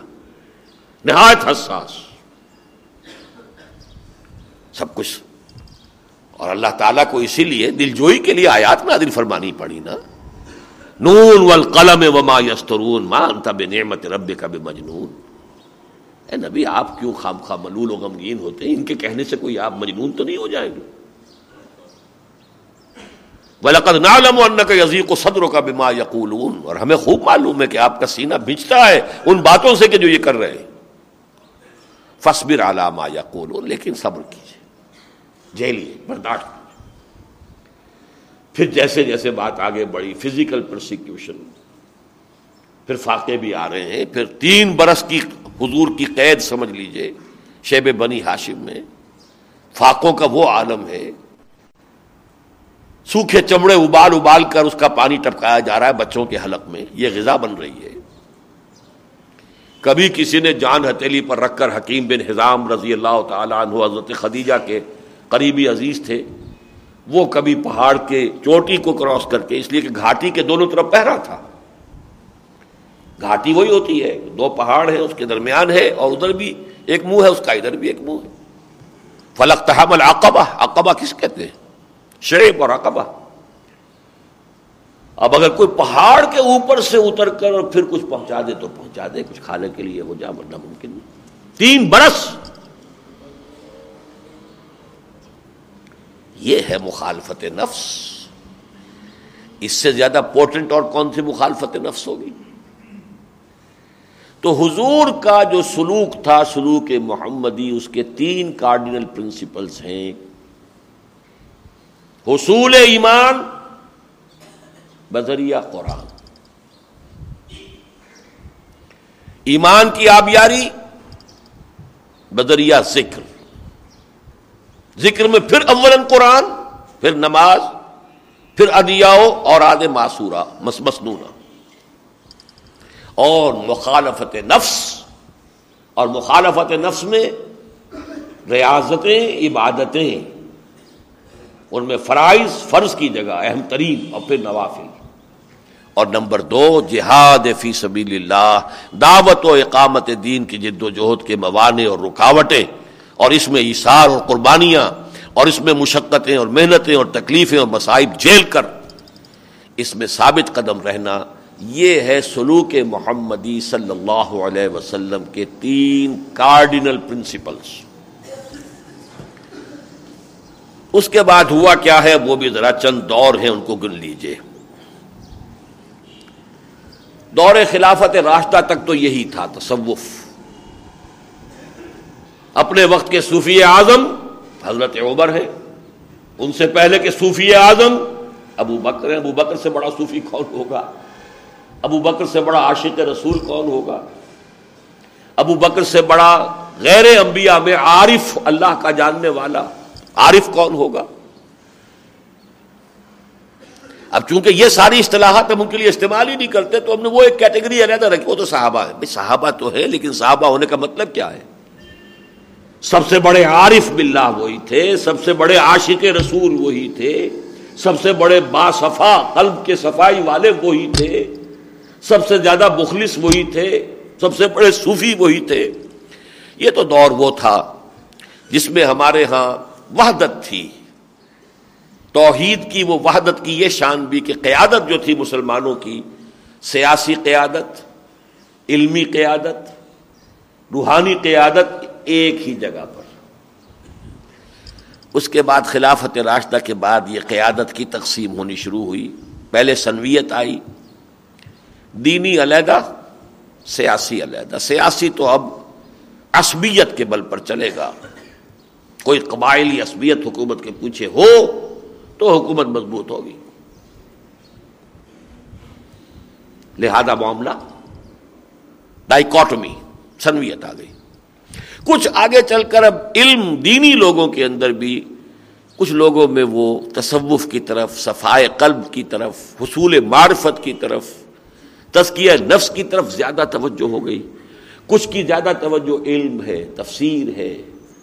فقہ ہے، حدیث ہے، علم کلام اس کی طرف ہو گئی۔ ہوتے ہوتے ہماری امت کی قیادت میں توحید کی بجائے تسلیس آ گئی۔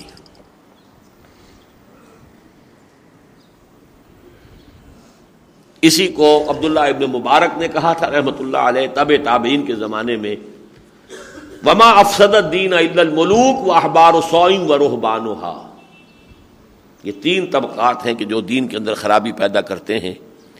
بادشاہ، وہ سیاسی اور عسکری قیادت ہو گئی۔ علماء سو، یہ علمی قیادت ہے، ان میں سے جو برے لوگ ہیں۔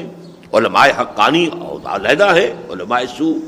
اور دوسرے وہ صوفیہ جو دنیا پرست ہے دکھاوے کے صوفی بنے ہوئے ہیں۔ حصول دنیا کا ذریعہ بنایا ہے۔ اور یہ ابھی طب تعبین کا دور ہے۔ تھرڈ جنریشن ہے، ابھی صرف حضور کے بعد۔ اور اس میں بھی کیفیت کیا ہو گئی تھی کہ یہ شعر کہنا پڑ رہا ہے؟ اب تصوف کے میدان میں جو پہلی غلطی ہوئی ہے، جو میرے نزدیک ہمالائن مسٹیک ہے، کہ ایک مجہول الاصل لفظ اصطلاح کو اس کا عنوان بنا دیا گیا۔ تصوف،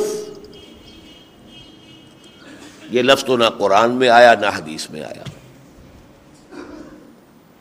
یہاں تک کہ تصوف کے بڑے سے بڑے حامی بھی یہ نہیں کہہ سکتے کہ اس کے بارے میں یقین سے معلوم ہے کہ کس لفظ سے بنا ہے۔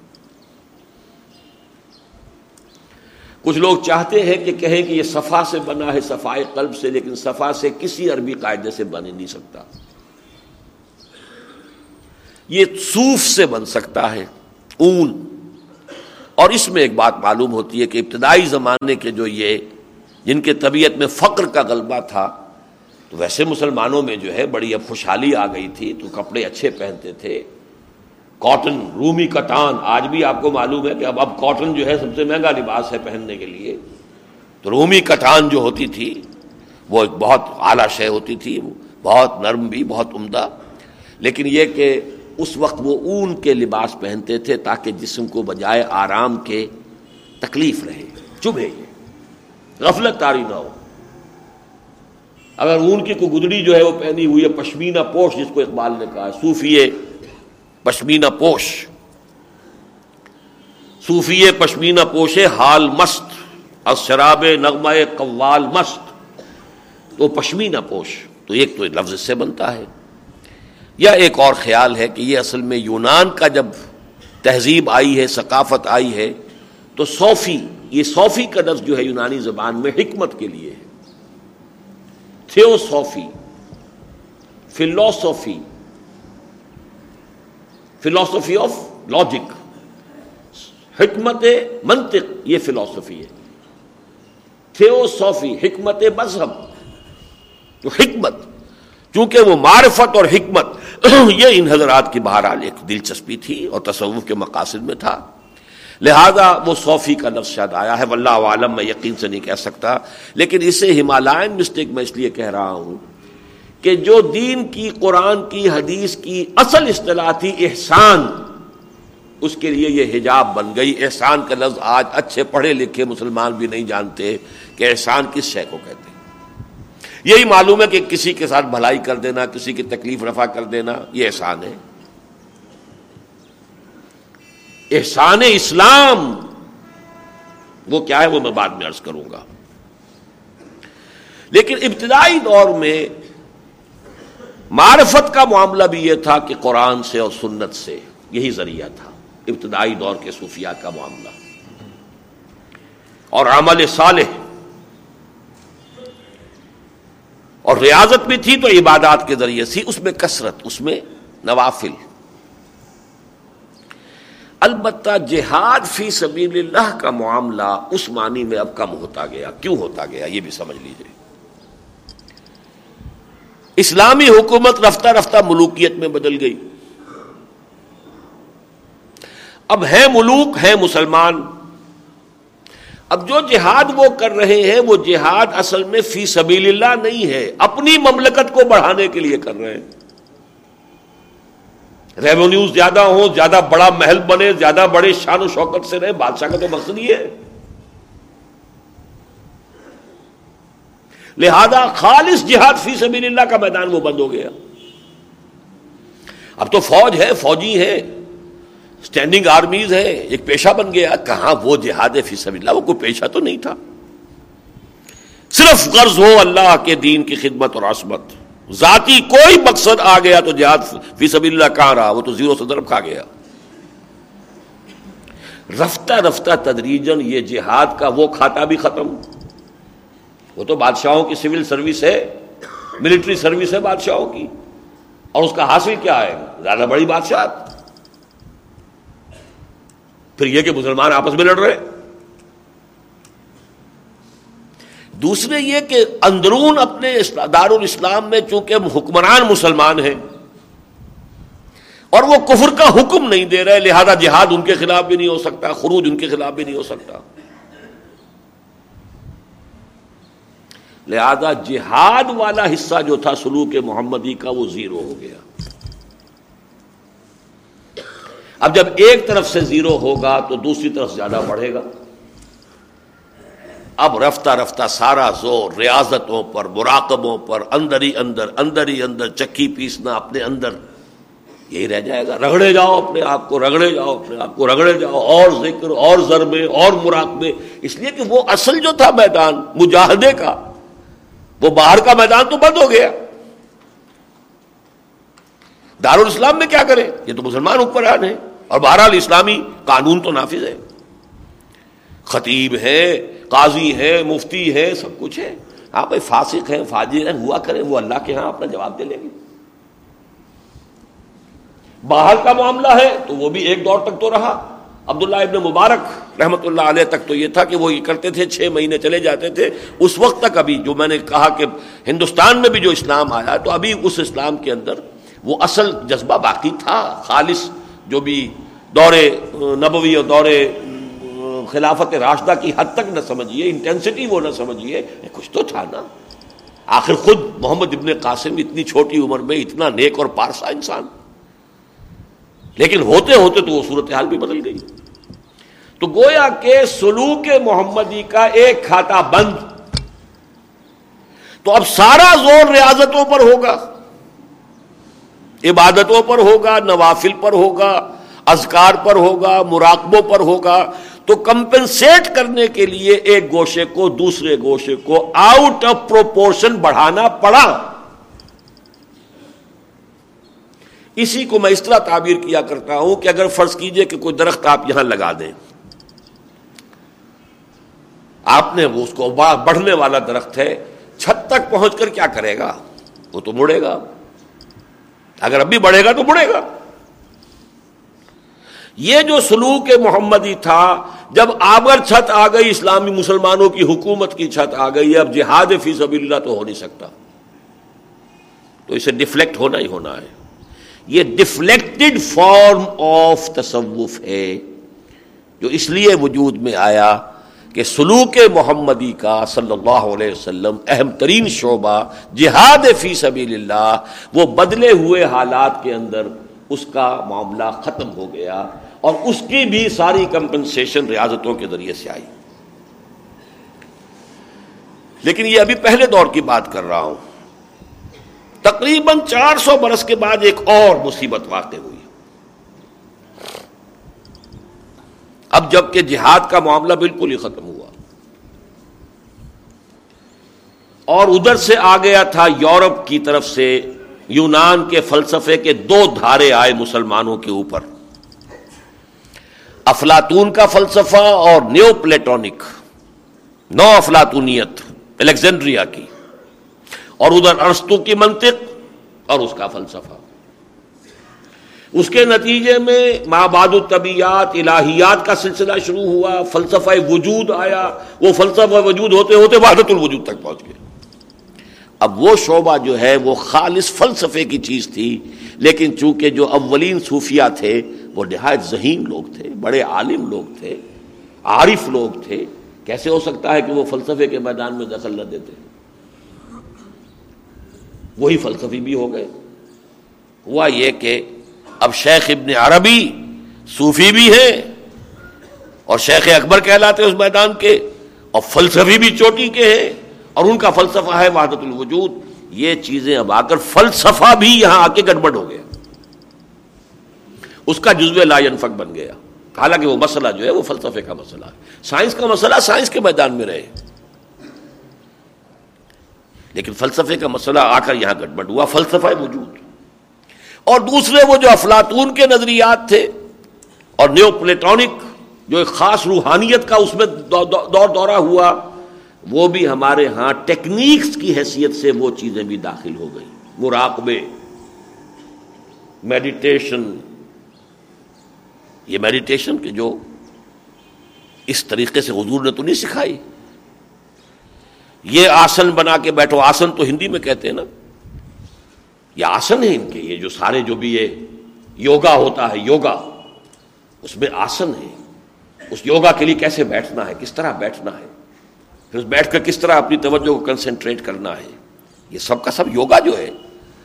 یہ ان کے ہاں فزیکل ایکسرسائز بھی ہے اور ساتھ ہی اس کے اور ان کا یوگا، جاپانیوں کا یوگا اور اور چینیوں کا یوگا، یہ جو ہے سارے معاملات جو ہیں، آج پوری دنیا میں ان کا جو ڈنکا بج رہا ہے، یوگا۔ اب یہ آسن آسن میں انداز، ذکر، توجہ کا ارتکاز، کس طرح توجہ کو مرتکز کیا جائے، ان میں سے کوئی چیز محمد الرسول اللہ صلی اللہ علیہ وسلم نے نہیں سکھائی، امت کو، صحابہ کو نہیں سکھائی۔ دین اگر وہ ہے جو محمد نے صحابہ کو دیا تھا، تو اس میں ان کا کوئی ذکر نہیں۔ لیکن آ گئے ہمارے ہاں یہ ساری چیزیں۔ یہ چھ جو ہیں،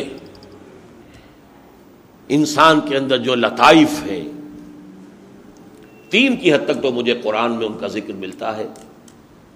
نفس، قلب اور روح۔ اب آگے سر اور خفی اور اخفا۔ یہ ویسے تو لفظی کہیں سے کوئی مناسبت پیدا کر لے کسی لفظ سے، لیکن حقیقت میں نہیں۔ پھر اس کا رنگ ایسا ہوتا ہے اس کا رنگ ایسا ہوتا ہے یوں اس کی توجہ کرو گے تو تمہیں یہ رنگ نظر آئے گا، فلاں جگہ کے اوپر توجہ کرو گے تو پھر فلاں رنگ نظر آئے گا۔ یہ فلاں مقام اور یہ فلاں جو ہے اس اس لطائف کا جو ہے معاملہ جاری ہو گیا ہے۔ اچھا میں یہ نہیں کہتا کہ یہ چیزیں غلط ہیں۔ یہ نوٹ کر لیجیے لیکن میں انہیں آکلٹ سائنسز میں شمار کرتا ہوں۔ یہ ہاتھ کی لکیروں کے معاملے میں بھی کچھ نہ کچھ حقیقت ہے۔ لیکن یہ آکلٹ سائنسز کی بات ہوگی۔ اس کے اندر آپ نے دلچسپی لی، اس میں آپ زیادہ جو ہے اس پر اعتماد کیا۔ اسی طرح جوتش، علم النجوم حضور نے فرمایا، جس نے نجومی کی تصدیق کی، اس نے میری لائی ہوئی چیز کی نفی کی۔ لیکن ایسا تو نہیں کہ اس میں کوئی حقیقت نہ ہو۔ اس کی سب سے اونچی مثال جادو جادو برحق ہے۔ حرام ہے۔ ایک شے برحق ہے، حرام ہے۔ بات ختم ہو گئی۔ شراب میں منفات بھی ہے۔ لیکن اس کی مذرت کا اور گناہ کا پہلو اس میں ہما اکبر و منف حرام ہے۔ یہ معاملہ فیصلہ کرنے والا اللہ اور اس کا رسول ہے۔ یہ چیزیں حقیقت رکھتی ہیں اپنے اندر۔ ان کی تاثیر ہے۔ لیکن یہ وہ راستہ نہیں ہے جس کی طرف محمد الرسول اللہ نے اپنی امت کو چلانا چاہا ہو۔ ورنہ خیانت ہوتی اگر محمد الرسول اللہ وہ شے جو بہت اچھی ہوتی اور بغیر بتائے چلے گئے ہوتے۔ سائنس نہیں پڑھا کر گئے، کوئی بات نہیں، سائنس پڑھانے نہیں آئے تھے۔ کوئی بات نہیں۔ لیکن روحانیت، روحانی ترقی تسکیہ نفس، یہی تو چیزیں جس کے لیے کہ آئے ہیں۔ یتلو علیہم آیات ہی وہ یوزکیم وہ محمول کتاب تو اگر اب کوئی حکمت کا انہوں نے، جیسے کہ ایک کام مشہور ہے کہ صرف حضرت علی کو دے کر چلے گئے حضور، تو یہ تو بات جو ہے، حضور کی شان شایا نہیں شایان شان نہیں۔ یہ چیزیں در حقیقت کتاب و سنت، دو آنکھوں سے دیکھنا ہوگا۔ ان سم اول بسر اول فواد کلو کا کان آن ہو مسکولا اب صورت حال کیا ہے اس کو سمجھ لیجیے۔ کیا کرنا ہے؟ اس کے لیے میں نے ایک موٹا سا عنوان قائم کیا ہے، العود البد یہ ایک اصطلاح ہے، عود اعادہ کرنا، پلٹنا۔ البد بد ابتدا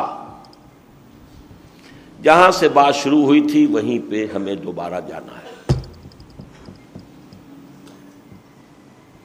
اور اس کو اس کے ساتھ بھی جوڑ لیجیے کہ حضور کی بتائی ہوئی جو حدیث ہے، جس میں کہ چار پانچ ادوار آپ نے بیان کیے، دور نبوت کے بعد دور خلافت علام منہاج النبوہ، پھر کاٹ کھانے والی ملوکیت، پھر مجبوری والی ملوکیت، پھر دور خلافت راشدہ۔ تو یہ گویا کہ یہ ایک فل سرکل کھا کر نوع انسانی کو پھر وہیں پہنچنا ہے۔ العود البد۔ حضور کے بعد جو خلافت اللہ بن حاج نبوا کا دور آیا ہے، وہی دور دوبارہ آنا ہے۔ اور اس کے لیے اصول یہ ہے کہ جس طریقے سے آیا تھا، اسی طریقے سے آئے گا۔ درمیان میں کیا ضرورتیں تھیں، کیا حالات تھے، جہاد کا راستہ کیوں بند ہو گیا تھا، اس کی وجہ سے ریاضتوں پر اور ذکر اسکار پر جو زیادہ زور دینا پڑا، اس کے لیے نئی نئی چیزیں بھی ایجاد کرنی پڑیں، نئے نئے طریقے دوسروں سے بھی۔ ان کی نیت پہ کسی کی شک نہیں ہے ہمیں۔ اپنے زمانے کے حالات کے تقاضوں کے مطابق انہوں نے کیا۔ لیکن اب ابر حال بدل گیا ہے، اب زمانے کا تقاضا بدل گیا ہے۔ اب ایک تو یہ کہ پورے عالم اسلام میں چاہے مسلمانوں کی حکومتیں ہوں، اسلامی شریعت کہیں بھی نافذ نہیں۔ نظام تو کہیں بھی نہیں، شریعت چلیے کچھ کچھ فقہ جعفری ہے، کچھ ایران کے اندر کچھ فقہ حمبلی ہوگی، سعودی عرب کے اندر، باقی اور کہاں؟ پوری دنیا کے اندر۔ نظام وہاں کا جو ہے، وہ تو بادشاہت کا ہے۔ بلینز بلینز آف ڈالرز کا جو ہے، ایک ایک محل بنتا ہے۔ یہ تو اسلام نہیں ہے۔ مس ریپرزینٹیشن آف اسلام ہے۔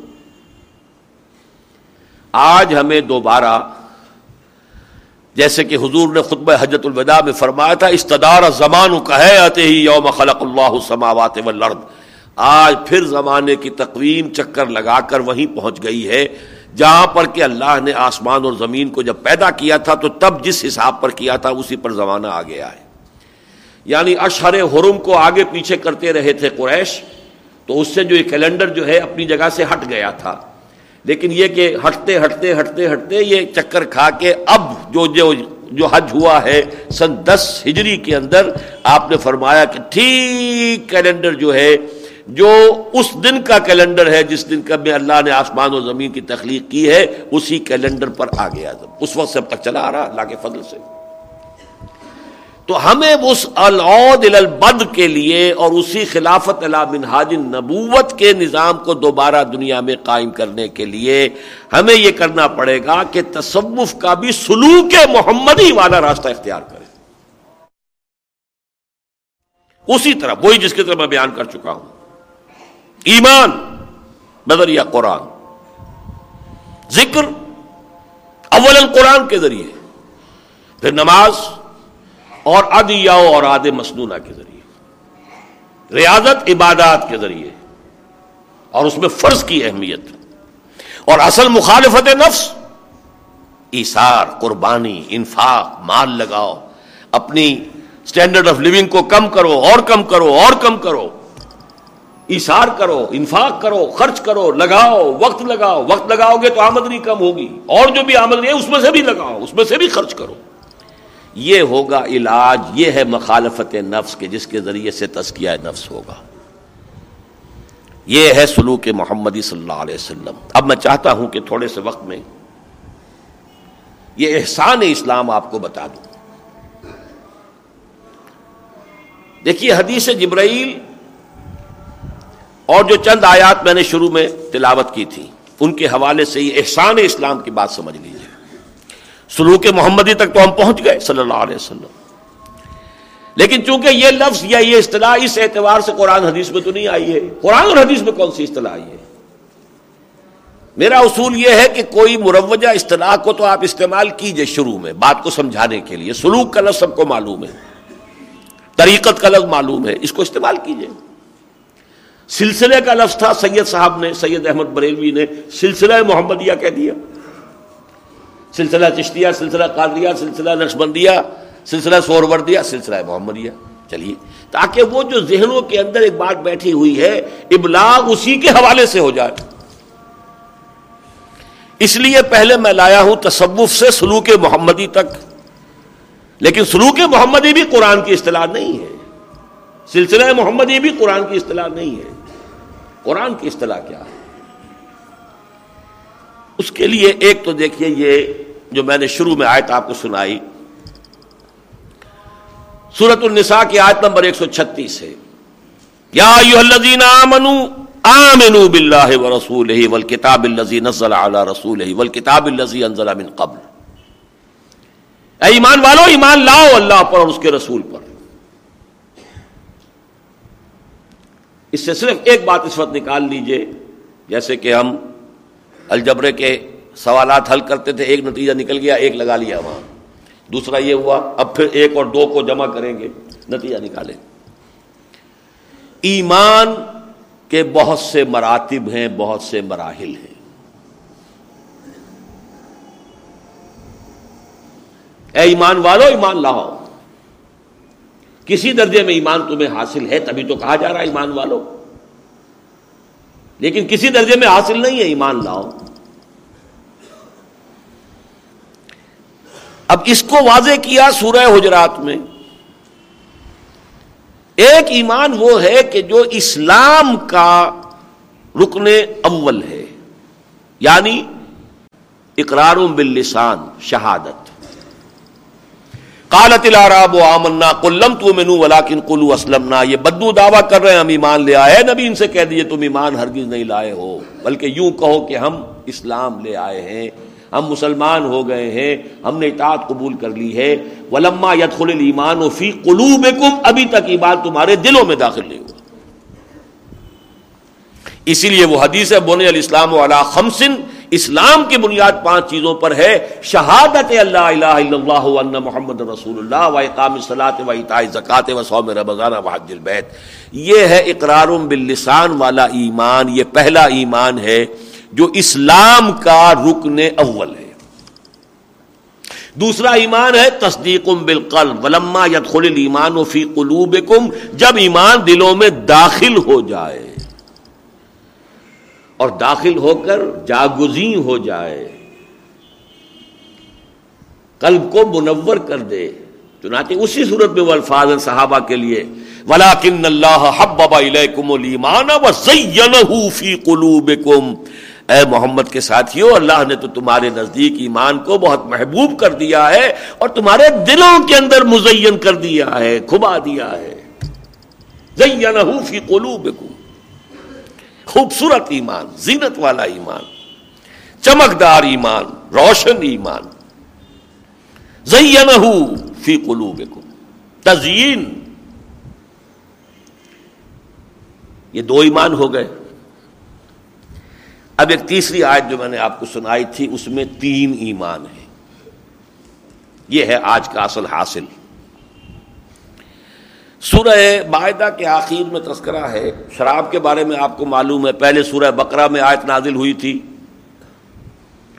کہ شراب اور جوئے کے بارے میں پوچھ رہے ہیں۔ ان میں کچھ فائدہ بھی ہے، لیکن اس میں برائی بھی ہے۔ برائی زیادہ ہے، بس۔ اس میں ہما اکبر و منا فیما بس خلاص۔ آگے کوئی حکم نہیں دیا کہ بعض آ جاؤ، چھوڑ دو، نہیں۔ پھر کچھ عرصے کے بعد حکم آیا، دیکھو بھائی، جب تم نماز شراب پی کے نشے میں ہو تو نماز کے قریب مت جایا کرو۔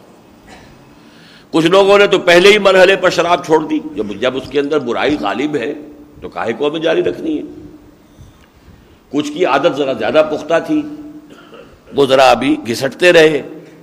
اب جب کہا کہ نماز کے قریب نہ جاؤ، نماز سے زیادہ محبوب شے کوئی نہیں تھی۔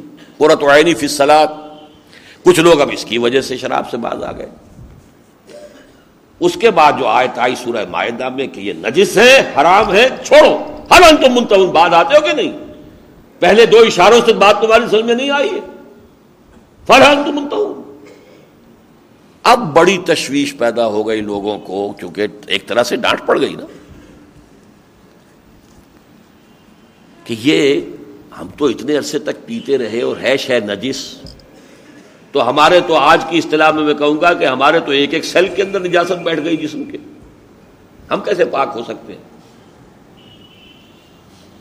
اس پر جو تشویش پیدا ہوئی ہے، اس کے ازالے کے لیے یہ آیت نازل ہوئی ہے۔ سورہ معاہدہ کی آیت نمبر چورانوے۔ الزین آمنو عامل الصالحات، جو ناہن فی ما تعیمو جو لوگ ایمان اور عمل صالح کے راستے پر چل رہے ہیں، چلتے آ رہے ہیں۔ جس وقت جو تقاضا آ گیا، پورا کر دیا۔ جب ابھی حرام کا اعلان نہیں ہوا تھا تو چلیے، نہیں کیا ہے۔ تو اس وقت تک، لیکن جو جس کو حکم آ گیا، وہ تو پورا کرتے آ رہے ہیں۔ لہسا الزین امن عامل صالحات جو ناہن فیما تعیمو اب جو کچھ اس دوران میں وہ کھاتے پیتے رہے اس میں کوئی حرج نہیں ہے، کوئی گرفت نہیں ہے، کوئی جواب دہی نہیں ہے، کوئی گناہ نہیں ہے، کوئی ان پر بوجھ نہیں ہے۔ جب تک کہ ان کی کیفیت یہ برقرار رہے، یہ ہے سلوک قرآنی یا سلوک محمدی کے لیے اہم ترین آیت قرآن موجود کی۔ و آمن عامل الصالحات سمت تقو و آمن سمت تقو و احسنو واللہ یحب المحسنین۔ دیکھیے، یہ ایک ایسے شخص کا نقشہ ہے کوئی دنیا کا طالب ہے، وہ دنیا کی طرف بڑھ رہا ہے، رفتہ رفتہ رفتہ رفتہ رفتہ رفتہ بڑھ رہا کوئی دین کا طالب ہے، روحانیت کا طالب ہے، اللہ کا طالب ہے، وہ بھی درجہ بدرجہ بڑھے گا۔ بڑھانے والی ڈرائیونگ فورس کیا ہے؟ تقوا خوف، آخرت کی پکڑ۔ یہ ڈرائیونگ فورس ہے۔ اور بچو اور بچو۔ ایزامت تقو و آمن و عامل الصالحات، جب تک کہ ان میں وہ تقوا برقرار رہا اور وہ ایمان اور عمل صالح کا تقاضا پورا کرتے رہے۔ سمت تقو پھر اگے تقوا اور بڑھ گیا۔ تقوا نے انہیں اور پش کیا اور وہ اس دوسرے ایمان تک پہنچ گئے۔ ایمان جو ہے یقین قلبی والا۔ سمت تقو وہ احسن اور پھر وہ اور تقوا ہوا۔ اور وہ مقام احسان تک پہنچ گئے۔ واللہ یحب المحسنین اور اللہ ایسے لوگوں سے پھر محبت کرتا ہے جو درجہ احسان کو پہنچ جائے۔ یہ ہے سلوک قرآنی۔ ہمارے ہاں ان تین چیزوں پر بڑی اچھی تحریر ہے مولانا مودودی کی۔ تحریک اسلامی کی اخلاقی بنیادیں، ان کا ایک کتاب چاہے، کتاب ہے۔ اب پتہ نہیں مجھے کسی بڑی کتاب کا جز بن گیا ہے یا کتاب کی شکل میں ہے۔ بس اس میں ایک چیز سے مجھے تھوڑا سا اختلاف ہے۔ مولانا نے اسلام کے بعد تقوا کو بھی ایک مقام قرار دیا، چار۔ اسلام تقوا ایمان، احسان۔ میرے نزدیک اس آیت کی روح سے یہ ترتیب صحیح نہیں ہے۔ صحیح کیا ہے؟ تقوا تو ڈرائیونگ فورس ہے۔ اور لیولز تین ہیں۔ ایمان، اسلام، ایمان، احسان۔ تقوا پھر تقوا پھر تقوا تقوا تین جگہ ریپیٹ ہو رہا ہے۔ ازامت تقو و آمن عامل الصالحات سمت تقو و آمن سمت تقو و احسن تقوا تو ڈرائیونگ فورس ہے پش کر رہا ہے انسان کو۔ اگر طلب دنیا آپ کے اندر گہری ہے، آپ بڑھتے چلے جائیں گے، بڑھتے چلے جائیں گے، بڑھتے چلے جائیں گے۔ شہرت کی طلب زیادہ ہے، اسی میں بڑھتے چلے جائیں گے، ترقی ہوگی۔ اقتدار چاہیے، اسی میں محنت کریں گے، چلیے کہیں نہ کہیں تو کچھ نہ کچھ تو ملے گا۔ اگر اللہ چاہیے تو ملے گا، بڑھو۔ لیکن بڑھو گے کیسے؟ ایک دم نہیں۔ ازامت تقو آمن عامل الصالحات سمت تقو و آمن اب دیکھیے، یہ ایمان دو ہو گئے۔ یا آمن آمن باللہ سمت تقو پھر اور تقوا بڑھا۔ وہ احسن پھر مقام احسان پر آ گئے۔ وہ یحب المحسنین، یہ محبوبیت کا مقام ہے۔ اب اس میں جو یہ الفاظ آئے ہیں؟ ان کی صحیح تشریح۔ جیسے سورہ نساء میں آیا ہے ایمان والو، ایمان لاؤ۔ سورہ حجرات میں واضح کر دیا، پہلا ایمان کون سا ہے؟ اسلام۔ دوسرا ایمان ہے، حقیقی ایمان۔ یہاں پر بھی پہلے ایمان، پھر ایمان، پھر احسان۔ ارامت تقو امن عامل الصالحات سمت تقو و امن سمت تقو آسن لیکن حدیث جبرائیل میں، جس کو ام سننا کہا گیا ہے، پوری حدیث اور سنت رسول کے لیے اتنی ہی اہمیت کی حامل حدیث ہے جتنی اہمیت کی حامل سورہ فاتحہ ہے قرآن مجید میں۔ ام القرآن، اساس القرآن، سورہ فاتحہ۔ ام السنہ، حدیث جبرائیل۔ اور یہ حدیث اتنی متواتر ہے، اتنے صحابہ سے منقول ہے حضرت عمر سے جو روایت ہے اس کی وہ مسلم شریف میں ہے، حضرت ابو حریرا سے جو ہے وہ بخاری شریف میں ہے۔ پھر حضرت عبداللہ ابن عباس سے ہے، عبداللہ ابن عمر سے ہے، اور لوگوں سے ہے۔ یہ حدیث بڑی ہی بہت مشہور اور تھوڑا تھوڑا سا ایک ہی شخص جو ہے چند آدمی ایک واقعے کو دیکھیں گے، وہ بیان کر رہے ہیں، وہ بیان کر رہے ہیں۔ تھوڑا تھوڑا فرق واقع ہو جائے گا، لفظی فرق ہے اور ہوگا وہ۔ کیونکہ لفظ تو محفوظ قرآن ہے۔ حدیث محفوظ ہے مانن لفظ نہیں۔ اس حوالے سے واقعہ تو ایک ہی ہوا کہ حضرت جبرائیل آئے، انسانی شکل میں آئے، صحابہ کرام بیٹھے ہوئے تھے، اور بڑا تفصیلی نقشہ اس کا کھینچا ہے، حضرت عمر والی حدیث کے اندر ہے۔ لہذا زیادہ قبولیت اسی کو حاصل ہوئی ہے، اگرچہ وہ متفق علیہ نہیں ہے، صرف مسلم میں، بخاری میں نہیں۔ ہے لیکن یہ کہ زیادہ قبول اسی کو حاصل ہوئی ہے، قبولیت۔ نقشہ کھینچ دیا انہوں نے، کیسے بیٹھے ہوئے تھے، اچانک ایک آدمی طلوع ہوا، بڑا سفید براق، اس کا لباس تھا، اور اس کے بالوں پر اور لباس پر کہیں کوئی گردہ نہیں تھا، لیکن ہم میں سے کوئی اسے پہچانتا بھی نہیں تھا۔ یعنی کوئی آدمی اگر کہیں مدینے کا ہوتا تو کوئی جاننے والے ہوتے، کوئی کسی مدینے کا، کوئی شخص پہچاننے والا ہوتا، اگر مسافر ہوتا اور مہمان ٹھہرا ہوتا کسی کے پاس تو وہ اسے پہچانتا، وہ بھی بات نہیں، اچانک ہی آیا ہے۔ اور تیر کی طرح سیدھا چلا گیا۔ حضور جہاں بیٹھے ہوئے تھے اور گویا کہ ایک طرح سے گستاخی کے انداز میں جا کر حضور کے سامنے بیٹھ گیا۔ حضور بھی دو زانو بیٹھے ہوئے تھے اور وہ بھی دو زانو بیٹھ کے اس نے اپنے گھٹنے حضور کے گھٹنوں سے جوڑ دیے۔ اسند رخ بتے ہی لا رخ بتے اور پھر اپنے دونوں ہاتھ حضور کی رانوں پر رکھ دیے۔ سب دیکھ رہے ہیں، یہ تماشا کیا ہو رہا ہے؟ یہ ہے کون؟ لیکن کوئی ایسی وجاہت ہوگی اس شخص کے اندر کہ بولنے کی کسی کو ضرورت نہیں ہو رہی؟ اب اس نے سوال کیا، یا محمد صلی اللہ علیہ اخبرنی انل اسلام مجھے بتائیے اسلام کسے کہتے ہیں؟ حضور نے جواب دیا، اسلام یہ ہے کہ تم شہادت دو کہ اللہ کے سوا کوئی معبود نہیں اور محمد اللہ کے رسول ہے نماز قائم کرو، روزہ رکھو زکوٰۃ ادا کرو، حج کرو۔ کالا صدقتا۔ کا درست جواب دیا آپ نے، صحیح کہا۔ اب ہم لوگ حیران ہوئے، یہ تو استاد معلوم ہو رہا۔ یہ انداز تو استاد کا ہوتا ہے، کسی سائل کا تو نہیں ہوتا۔ لیکن چپ ہے اخبر ایمان اب مجھے بتاؤ، ایمان کسے کہتے ہیں؟ علیمان تو میں نہ بلّہ ہے وہ ملائے کہتے وہ کتب بھی وہ ایمان کی تفاصیل بتا دی۔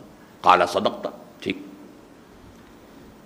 تیسرا فرم سوال کیا اخبر علی احسان اب مجھے بتائیے احسان کیا ہے۔ یہ تین درجے۔ اس کا بھی جواب دیا۔ انتاب اللہ کا تراہ فیلم تکن تراہ فین یراک۔ اس کیفیت میں اللہ کی بندگی کرنا کہ گویا کہ تم اپنی آنکھوں سے اللہ کو دیکھ رہے ہو۔ اور اگر یہ کیفیت حاصل نہ ہو، تو کم سے کم اتنی شدت ہو استحزار کی اللہ کے کہ میں اللہ کی نگاہ میں ہوں، اللہ مجھے دیکھ رہا ہے۔ یہ کم ترین درجہ ہے۔ احسان کا۔ یہ ہے تصوف اسلامی کی اصطلاح احسان۔ اور اس میں ایک تو یہ نوٹ کیجیے، ایمان میں نے کہا تھا، اب تین ہو گئے۔ ایک اسلام والا ایمان ہے، ٹپ آن دی ٹنگ۔ آمن تو بلّہ ہے یا اشد اللہ الہ الا اللہ اشد اللہ محمد رسول اللہ۔ یہ ایمان نمبر ایک ہے، قانونی ایمان جو اسلام کا رکن ہے۔ اب یہاں سے وہ داخل ہوا قلب میں۔ یہ ہے اصل ایمان، دوسرا ایمان، حقیقی ایمان۔ اب یہ اللہ کے ہاں مومن شمار ہوگا۔ لیکن اس قلب میں اترنے کے بعد ایمان کی گہرائی کی کوئی حد نہیں۔ اور گہرا اور گہرا اور گہرا اور گہرا اور گہرا۔ اور یہاں مجھے یاد آ رہے ہیں وہ اشار وہ جو شاید حضرت بلے شاہ کے ہیں غالباً۔ دل دریا سمندروں ڈونگے، کون دلا دیا جانے ہوں؟ اس لیے سلطان باہو کے ہیں، سلطان باہو۔ یہ دل دریا، سمندر دریا نہیں سمندر سے بھی ڈونگے ہیں یہ۔ ان کی گہرائی کون ناپ سکتا ہے؟ دل دریا سمندروں ڈونگے، کون دلا دیا جانے ہوں؟ تو ایمان کی گہرائی کی کوئی حد نہیں۔ کہاں میرا ایمان، اس کو تو پہلے ایمان پہ رکھ لیجیے کہاں ایک ادنا صحابی کا ایمان، اس کو قلب پہ لے آئیے۔ کہاں ابو بکر صدیق کا ایمان، وہ کہاں جائے گا؟ ہم تو دو ہی چیزوں کو جانتے ہیں، زبان کو اور دل کو، لیکن دل کی گہرائیوں کا تو اندازہ ہمیں نہیں۔ یہ دل مسکن ہے روح انسانی کا۔ روح عالم امر کی شے ہے۔ عالم امر میں ٹائم اینڈ سپیس گم ہو جاتے ہیں۔ اقبال نے جو کہا ہے، زماں ہے نا مکان لا الہ الا اللہ۔ خرد ہوئی ہے زمان و مکان کی زناری۔ زمان ہے نہ مکان کس کس کی بات کر رہے ہیں؟ زمان و مکان تو ہے ٹائم اینڈ سپیس تو ہے۔ لیکن دس ٹائم آف اسپیس صرف عالم خلق سے وابستہ، عالم امر سے نہیں۔ ایک اور عالم ہے جس میں ٹائم اینڈ اسپیس زمان ہے نہ مکان، لا الہ الا خرد ہوئی ہے زمان و مکا کی زناری۔ ہماری عقل تو اس ٹائم اینڈ اسپیس کے دائرے سے باہر نکل ہی نہیں سکتی۔ ہم سوچیں گے اسی کے اندر۔ لیکن ایک عالم ہے، عالم امن زمان ہے نہ مکان لا الہ الا اللہ۔ یہ وہ عالم امر ہے۔ آنے واحد میں ہو۔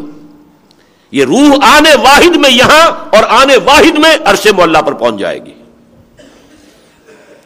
یہ آپ کی کوشش ہے، صحیح ہے، پہنچائیں۔ راستہ نہیں رکتا۔ آنے واحد اور یہ روح ایک جدا گانا حقیقت ہے۔ اس دور کے جو دائیان اسلام بھی پیدا ہوئے، ان پر جب سائنٹزم یا سائنٹیفک ریشنلزم کا غلبہ ہو گیا، انہوں نے روح کے وجود کا انکار کر دیا۔ روح کی کوئی علیحدہ حیثیت ہے ہی نہیں۔ انا و انا راجعون۔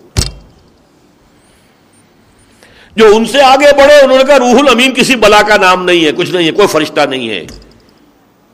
یہ تو وہی کا چشمہ جو ہے محمد کے اپنے قلب سے پھوٹا تھا، جبریل امین وغیرہ کو ہم نہیں جانتے کون کس بلا کا نام ہے۔ زجبری امی قرآن پیغام نمی خام، ہما گفتار باشو قست قرآن کے مندارم کون کہہ رہے سر سید احمد خان مرحوم۔ اس فلسفے کو پیش کیا ڈاکٹر فضل الرحمان مرحوم نے۔ تو آپ کو معلوم ہے جو ہنگامہ ہوا تھا سن اڑسٹھ میں یہاں پر، ان کی کتاب اسلام کی شاطر وہ اسی مسئلے پر تھا۔ روح الامین، روح القدس۔ کا انکار۔ مادیت کا اتنا غلبہ ہوا ہے۔ بہرحال یہ حدیث جو ہے احسان اسلام کی، جس سے معلوم ہوا کہ اس احسان کسی اور چڑیا کا نام نہیں ہے۔ ولایت کسی اور چڑیا کا نام نہیں ہے۔ تصوف کسی اور چڑیا کا نام نہیں ہے سوائے ایمان کی اس گہرائی کے کہ جس میں اللہ کا یقین اتنا شدید ہو جائے، گویا کہ اپنی آنکھوں سے دیکھ رہا ہے انسان۔ اور اگر یہ نہیں تو کم سے کم یہ کہ ہر وقت یہ احساس رہے کہ میں اللہ کی نگاہ میں ہوں۔ اور اس کے لیے جو میں نے آپ کو بتایا تھا، یہ حدیث جبرائیل کئی روایتوں میں ہے۔ اس کی جو روایت آئی ہے حضرت عبداللہ ابن عباس سے رضی اللہ تعالی عنہما۔ اور یہ مستد احمد ابن حنبل میں ہے یہ روایت۔ وہاں اس کی روایت یہ آئی ہے انتعمل للہ کانکا تراہ فیلم تکن تراہ فینہو یراک۔ تم اللہ کے لیے جد و جہد کرو، محنت کرو، کوشش کرو۔ اس کیفیت کے ساتھ کہ گویا کہ تم اسے اپنی نگاہوں سے دیکھ رہے ہو۔ لیکن چونکہ لفظ عبادت آیا ہے، حضرت عمر کی حدیث میں روایت جو ہے، لہذا ہمارے یہاں انتاب اللہ الطاب اللہ الطاب اللہ کا نہ یہی یاد ہے لوگوں کو۔ ان کے بیٹے عبداللہ ابن عمر کی روایت میں انتخش اللہ کا تراہ فن تکن تراہ فن یاراک اور جو ہبر الامہ عبداللہ ابن عباس رضی اللہ تعالی عنہما جو کہہ رہے ہیں انتامل للہ کا انکا تراہ فیلم تکن تراہ فینہو یراک۔ اللہ کے لیے محنت کرو جد و جہد کرو، کوشش کرو۔ یہ وہی دعوت دین اور اقامت دین کی جد و جہد میں۔ عمل للہ، اللہ کے لیے محنت، اللہ کے لیے مشقت، اللہ کے لیے جد و جہد اللہ کے لیے قربانی، اللہ کے لیے اشار اللہ کے لیے تکلیفیں جھیلنا۔ یہاں تک کہ اللہ کے لیے جان تک دینے کے لیے تیار ہو جانا۔ یہ ہے احسان اسلام۔ اسلام سے چلے نا، اخبرنی انل اسلام اگلی منزل ایمان، اگلی منزل احسان۔ اسلام کے اندر احسان کا رنگ پیدا کر دینا یہ تصوف ہے۔ یہ سلوک محمدی کی آخری منزل ہے۔ چنانچہ ایک جو آیت میں نے آپ کو، ایک حدیث میں آپ کو سناتا ہوں، جس سے یہ لفظ احسان اسلام اب میں اس انداز میں اختیار کر رہا ہوں۔ حدیث ہے، متفقن علیہ۔ بخاری اور مسلم دونوں کے نزدیک حدیث صحیح ہے۔ اور اس سے اونچا کوئی مرتبہ جو ہے حدیث کا صنعت کے اعتبار سے نہیں ہے۔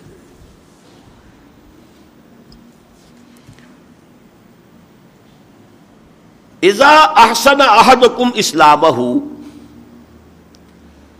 جب تم میں سے کوئی شخص اپنے اسلام کا احسان کر لے، اسلام کو نہایت خوبصورت بنا لے، احسان کے لفظی معنی کیا ہے؟ حسن سے احسان. جو بیوٹیفائی ایک بڑا کورس سا رف سا اسلام ہے جیسا ہمارا ہے، ایک بڑا خوبصورت اسلام. ہر چیز معلوم و سانچے میں صحیح ڈھلی ہوئی ہے. نماز ہے تو بہترین سانچے میں ڈھلی ہوئی. محمد الرسول اللہ کی نماز کے سانچے میں ڈھلی ہوئی. اتوار ہیں، عادات ہیں، چلنے کا انداز ہے تو وہ بھی اسی سانچے میں ڈھلا ہوا. تو احسان اسلام، ایک حدیث میں آتا ہے، اگر تمہیں کسی کو قتل کرنا ہو، اب ظاہر بات ہے جلاد ہے، اس کا تو کام ہے، اسے تو گردن اڑانی ہے۔ اذا قتل تم فاحسن القتل تھا تو خوبصورت طریقے سے قتل کیا کرو۔ یعنی ایسا نہ ہو کہ کوئی کھنڈی چھری لے کر پھیرے جا رہے ہیں اس کے اوپر اور غریب کا جو ہے اس کے، وہ ایک قتل کے بجائے سو قتل ہو رہے ہیں اس کے۔ بیزا ذبح تم فاصل البا جب جب بکری ذبح کر رہے ہو یا کوئی اور میڈا ذبح کر رہے تو خوبصورتی سے یعنی اس کو تیز کرو تاکہ ایک ہی اس کے اندر جو ہے، اس کو کم سے کم تکلیف۔ تو احسان کے معنی یہ ہے جو کام کرو خوبصورتی سے کرو۔ تو احسان اسلام اسلام اختیار کیا ہے تو خوبصورت اسلام اختیار کرو۔ تمہارا اسلام اسی سانچے میں پوری طرح ڈھل جائے۔ اس و رسول کے سانچے میں ڈھلا ہوا۔ یہ احسان اسلام۔ تو من احسن احدکم اسلام ازا احسن احدکم اسلام جب تم میں سے کوئی شخص اپنے اسلام کو احسان کے درجے تک لے آتا ہے، تو کیا ہوتا ہے؟ فکل حسن یا ملوہا تب لہو اشر ام الا سب میت تو ہر نیکی جو وہ کرتا ہے، وہ لکھی جاتی ہے اس کے ہاں اس کے حساب میں دس گنا کم سے کم اور سات سو گنا تک۔ اب یہ احسان ہو رہا کس درجے میں آپ نے وہ کام خوبصورتی سے ادا کیا؟ نماز ادا کی تو کتنی خوبصورتی سے ادا کی؟ آپ دس دس گنا، دس نمازوں کا ثواب بھی لے جا سکتے ہیں، سات سو نمازوں کا ثواب بھی لے جا سکتے وہ احسان الصلاح ہو جائے گا، نماز کا احسان۔ وضو کر رہے ہیں۔ آسنا وضو حدیث کے الفاظ آتے ہیں۔ جب تم میں سے کوئی وضو کرے اور خوبصورت وضو کرے۔ اس کے تمام جو اعمال ہیں، صحیح صحیح ان کا حق ادا کرتے ہوئے وضو کرنا۔ احسان وضو، احسان سلاد احسان اسلام۔ تو ازا احسن احدکم اسلام اسلام فکل حسنتی یا ملوہا تب لہو بے اشر ام صالح الا سب میں سات سو گنا تک۔ وہ کلّا سید یا ملوہا تب بے ہاں ودی بھی ہو جائے۔ آخر انسان جب تک انسان رہے گا، کوئی غلط حرکت بھی ہو جائے گی۔ الانسان و مرکب میں خطائے و نسیان تو وہ لیکن ایک بدی لکھی جائے گی، ایک ہی گناہ لکھا جائے گا، زیادہ نہیں۔ نیکی دس گنا سے لے کر اور سات سو گنا تک۔ تو یہاں اس حدیث میں جو اصل مضمون تھے احسنا اسلام احسان اسلام یہ ہے اس تصوف کے مقصود کے لیے قرآن کی اور حدیث کی اصطلاح۔ الذين امنوا وعملوا الصالحات جناح فيما طعموا اذا متقوا وامنوا وعملوا الصالحات ثم اتقوا وامنوا ثم اتقوا واحسنوا اور احسان کے بھی جیسا کہ میں نے عرض کیا، دو درجے کر دیے۔ یہ بہت اونچی بات ہے۔ اس درجے یقین ہو جانا جیسے کہ اپنی آنکھوں سے دیکھ رہے ہو۔ تو ایسا نہ ہو کہ محرومی ہو جائے۔ نہیں، اسی درجہ احسان میں اللہ اس سے ذرا ایک کمتر درجے کی پوزیشن کو بھی شمار کر لے گا۔ فائلم تک ان ترا ہو فائن نہ یراک کم سے کم یہ کیفیت ہو، مستحضر رہے ہر وقت۔ آئی مین پریزنس وہ موجود ہے، مجھے دیکھ رہا ہے۔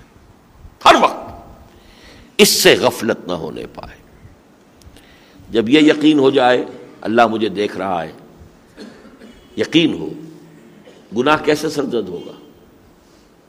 کنسٹیبل کھڑا ہوتا ہے چوک میں، تو گاڑی ٹھیک جگہ رک جاتی ہے۔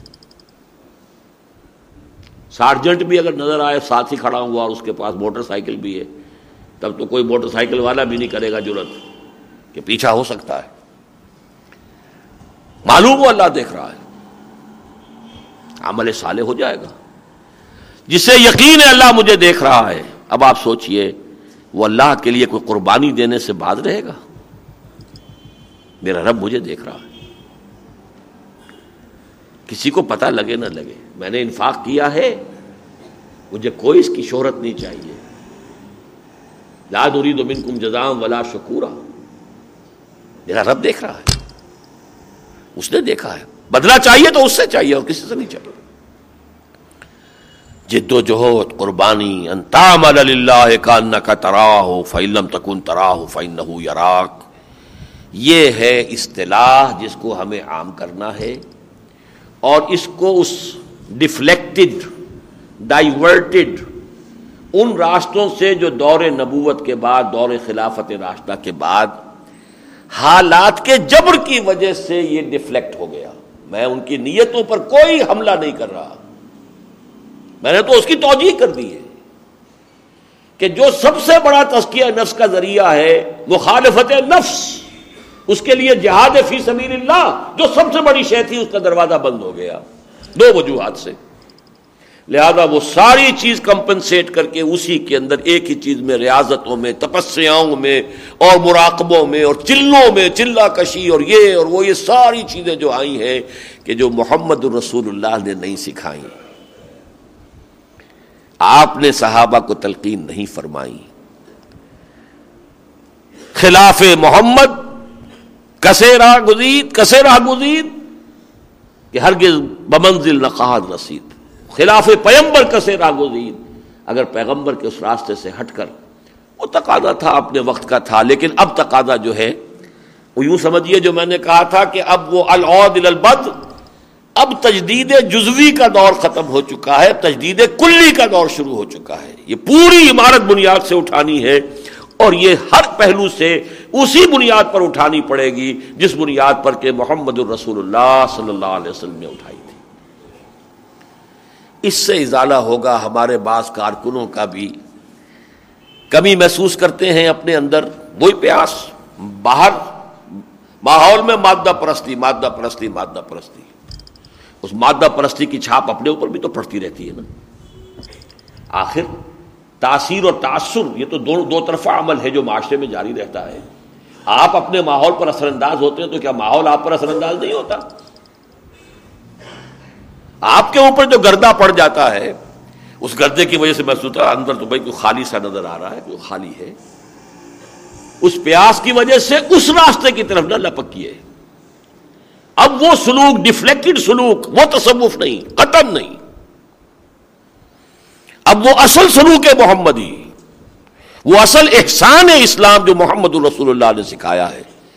اب اسی کو مضبوطی کے ساتھ پکڑنا ہے۔ کوئی کمی محسوس ہو رہی تو اسی میں پورا کیجیے اور قرآن مجید سے تعلق کو بڑھائیے اور اس کی تلاوت کے اندر جو ہے آپ کے اور اوقات کا اضافہ ہو اور اس میں تدبر ہو اور اس کی گہرائیوں کے اندر غوطہ زنی ہو اسی سے وہ ایمان اور یقین حاصل ہوگا اسی سے وہ سارا اندر کا خلا جو ہے پر ہوگا یہ نہیں ہے کہ یہ جو بھی مروجہ ہمارے ہاں بنے ہوئے ہیں اور سلسلے ہیں اور یہ میں نہیں کہتا کہ بسرے سے کوئی فائدہ ہی نہیں کوئی نہ کوئی فائدہ ہوتا ہی ہے اوکلٹ سائنسز کے اندر بھی کچھ نہ کچھ حقیقت تو ہے لیکن ہمیں تو بمصطفیٰ برساں خیشرا کے دی ہم اگر بو نہ رسیدی تمام بولا بیست۔ اس حوالے سے ہمیں درمیان میں آنا ہے۔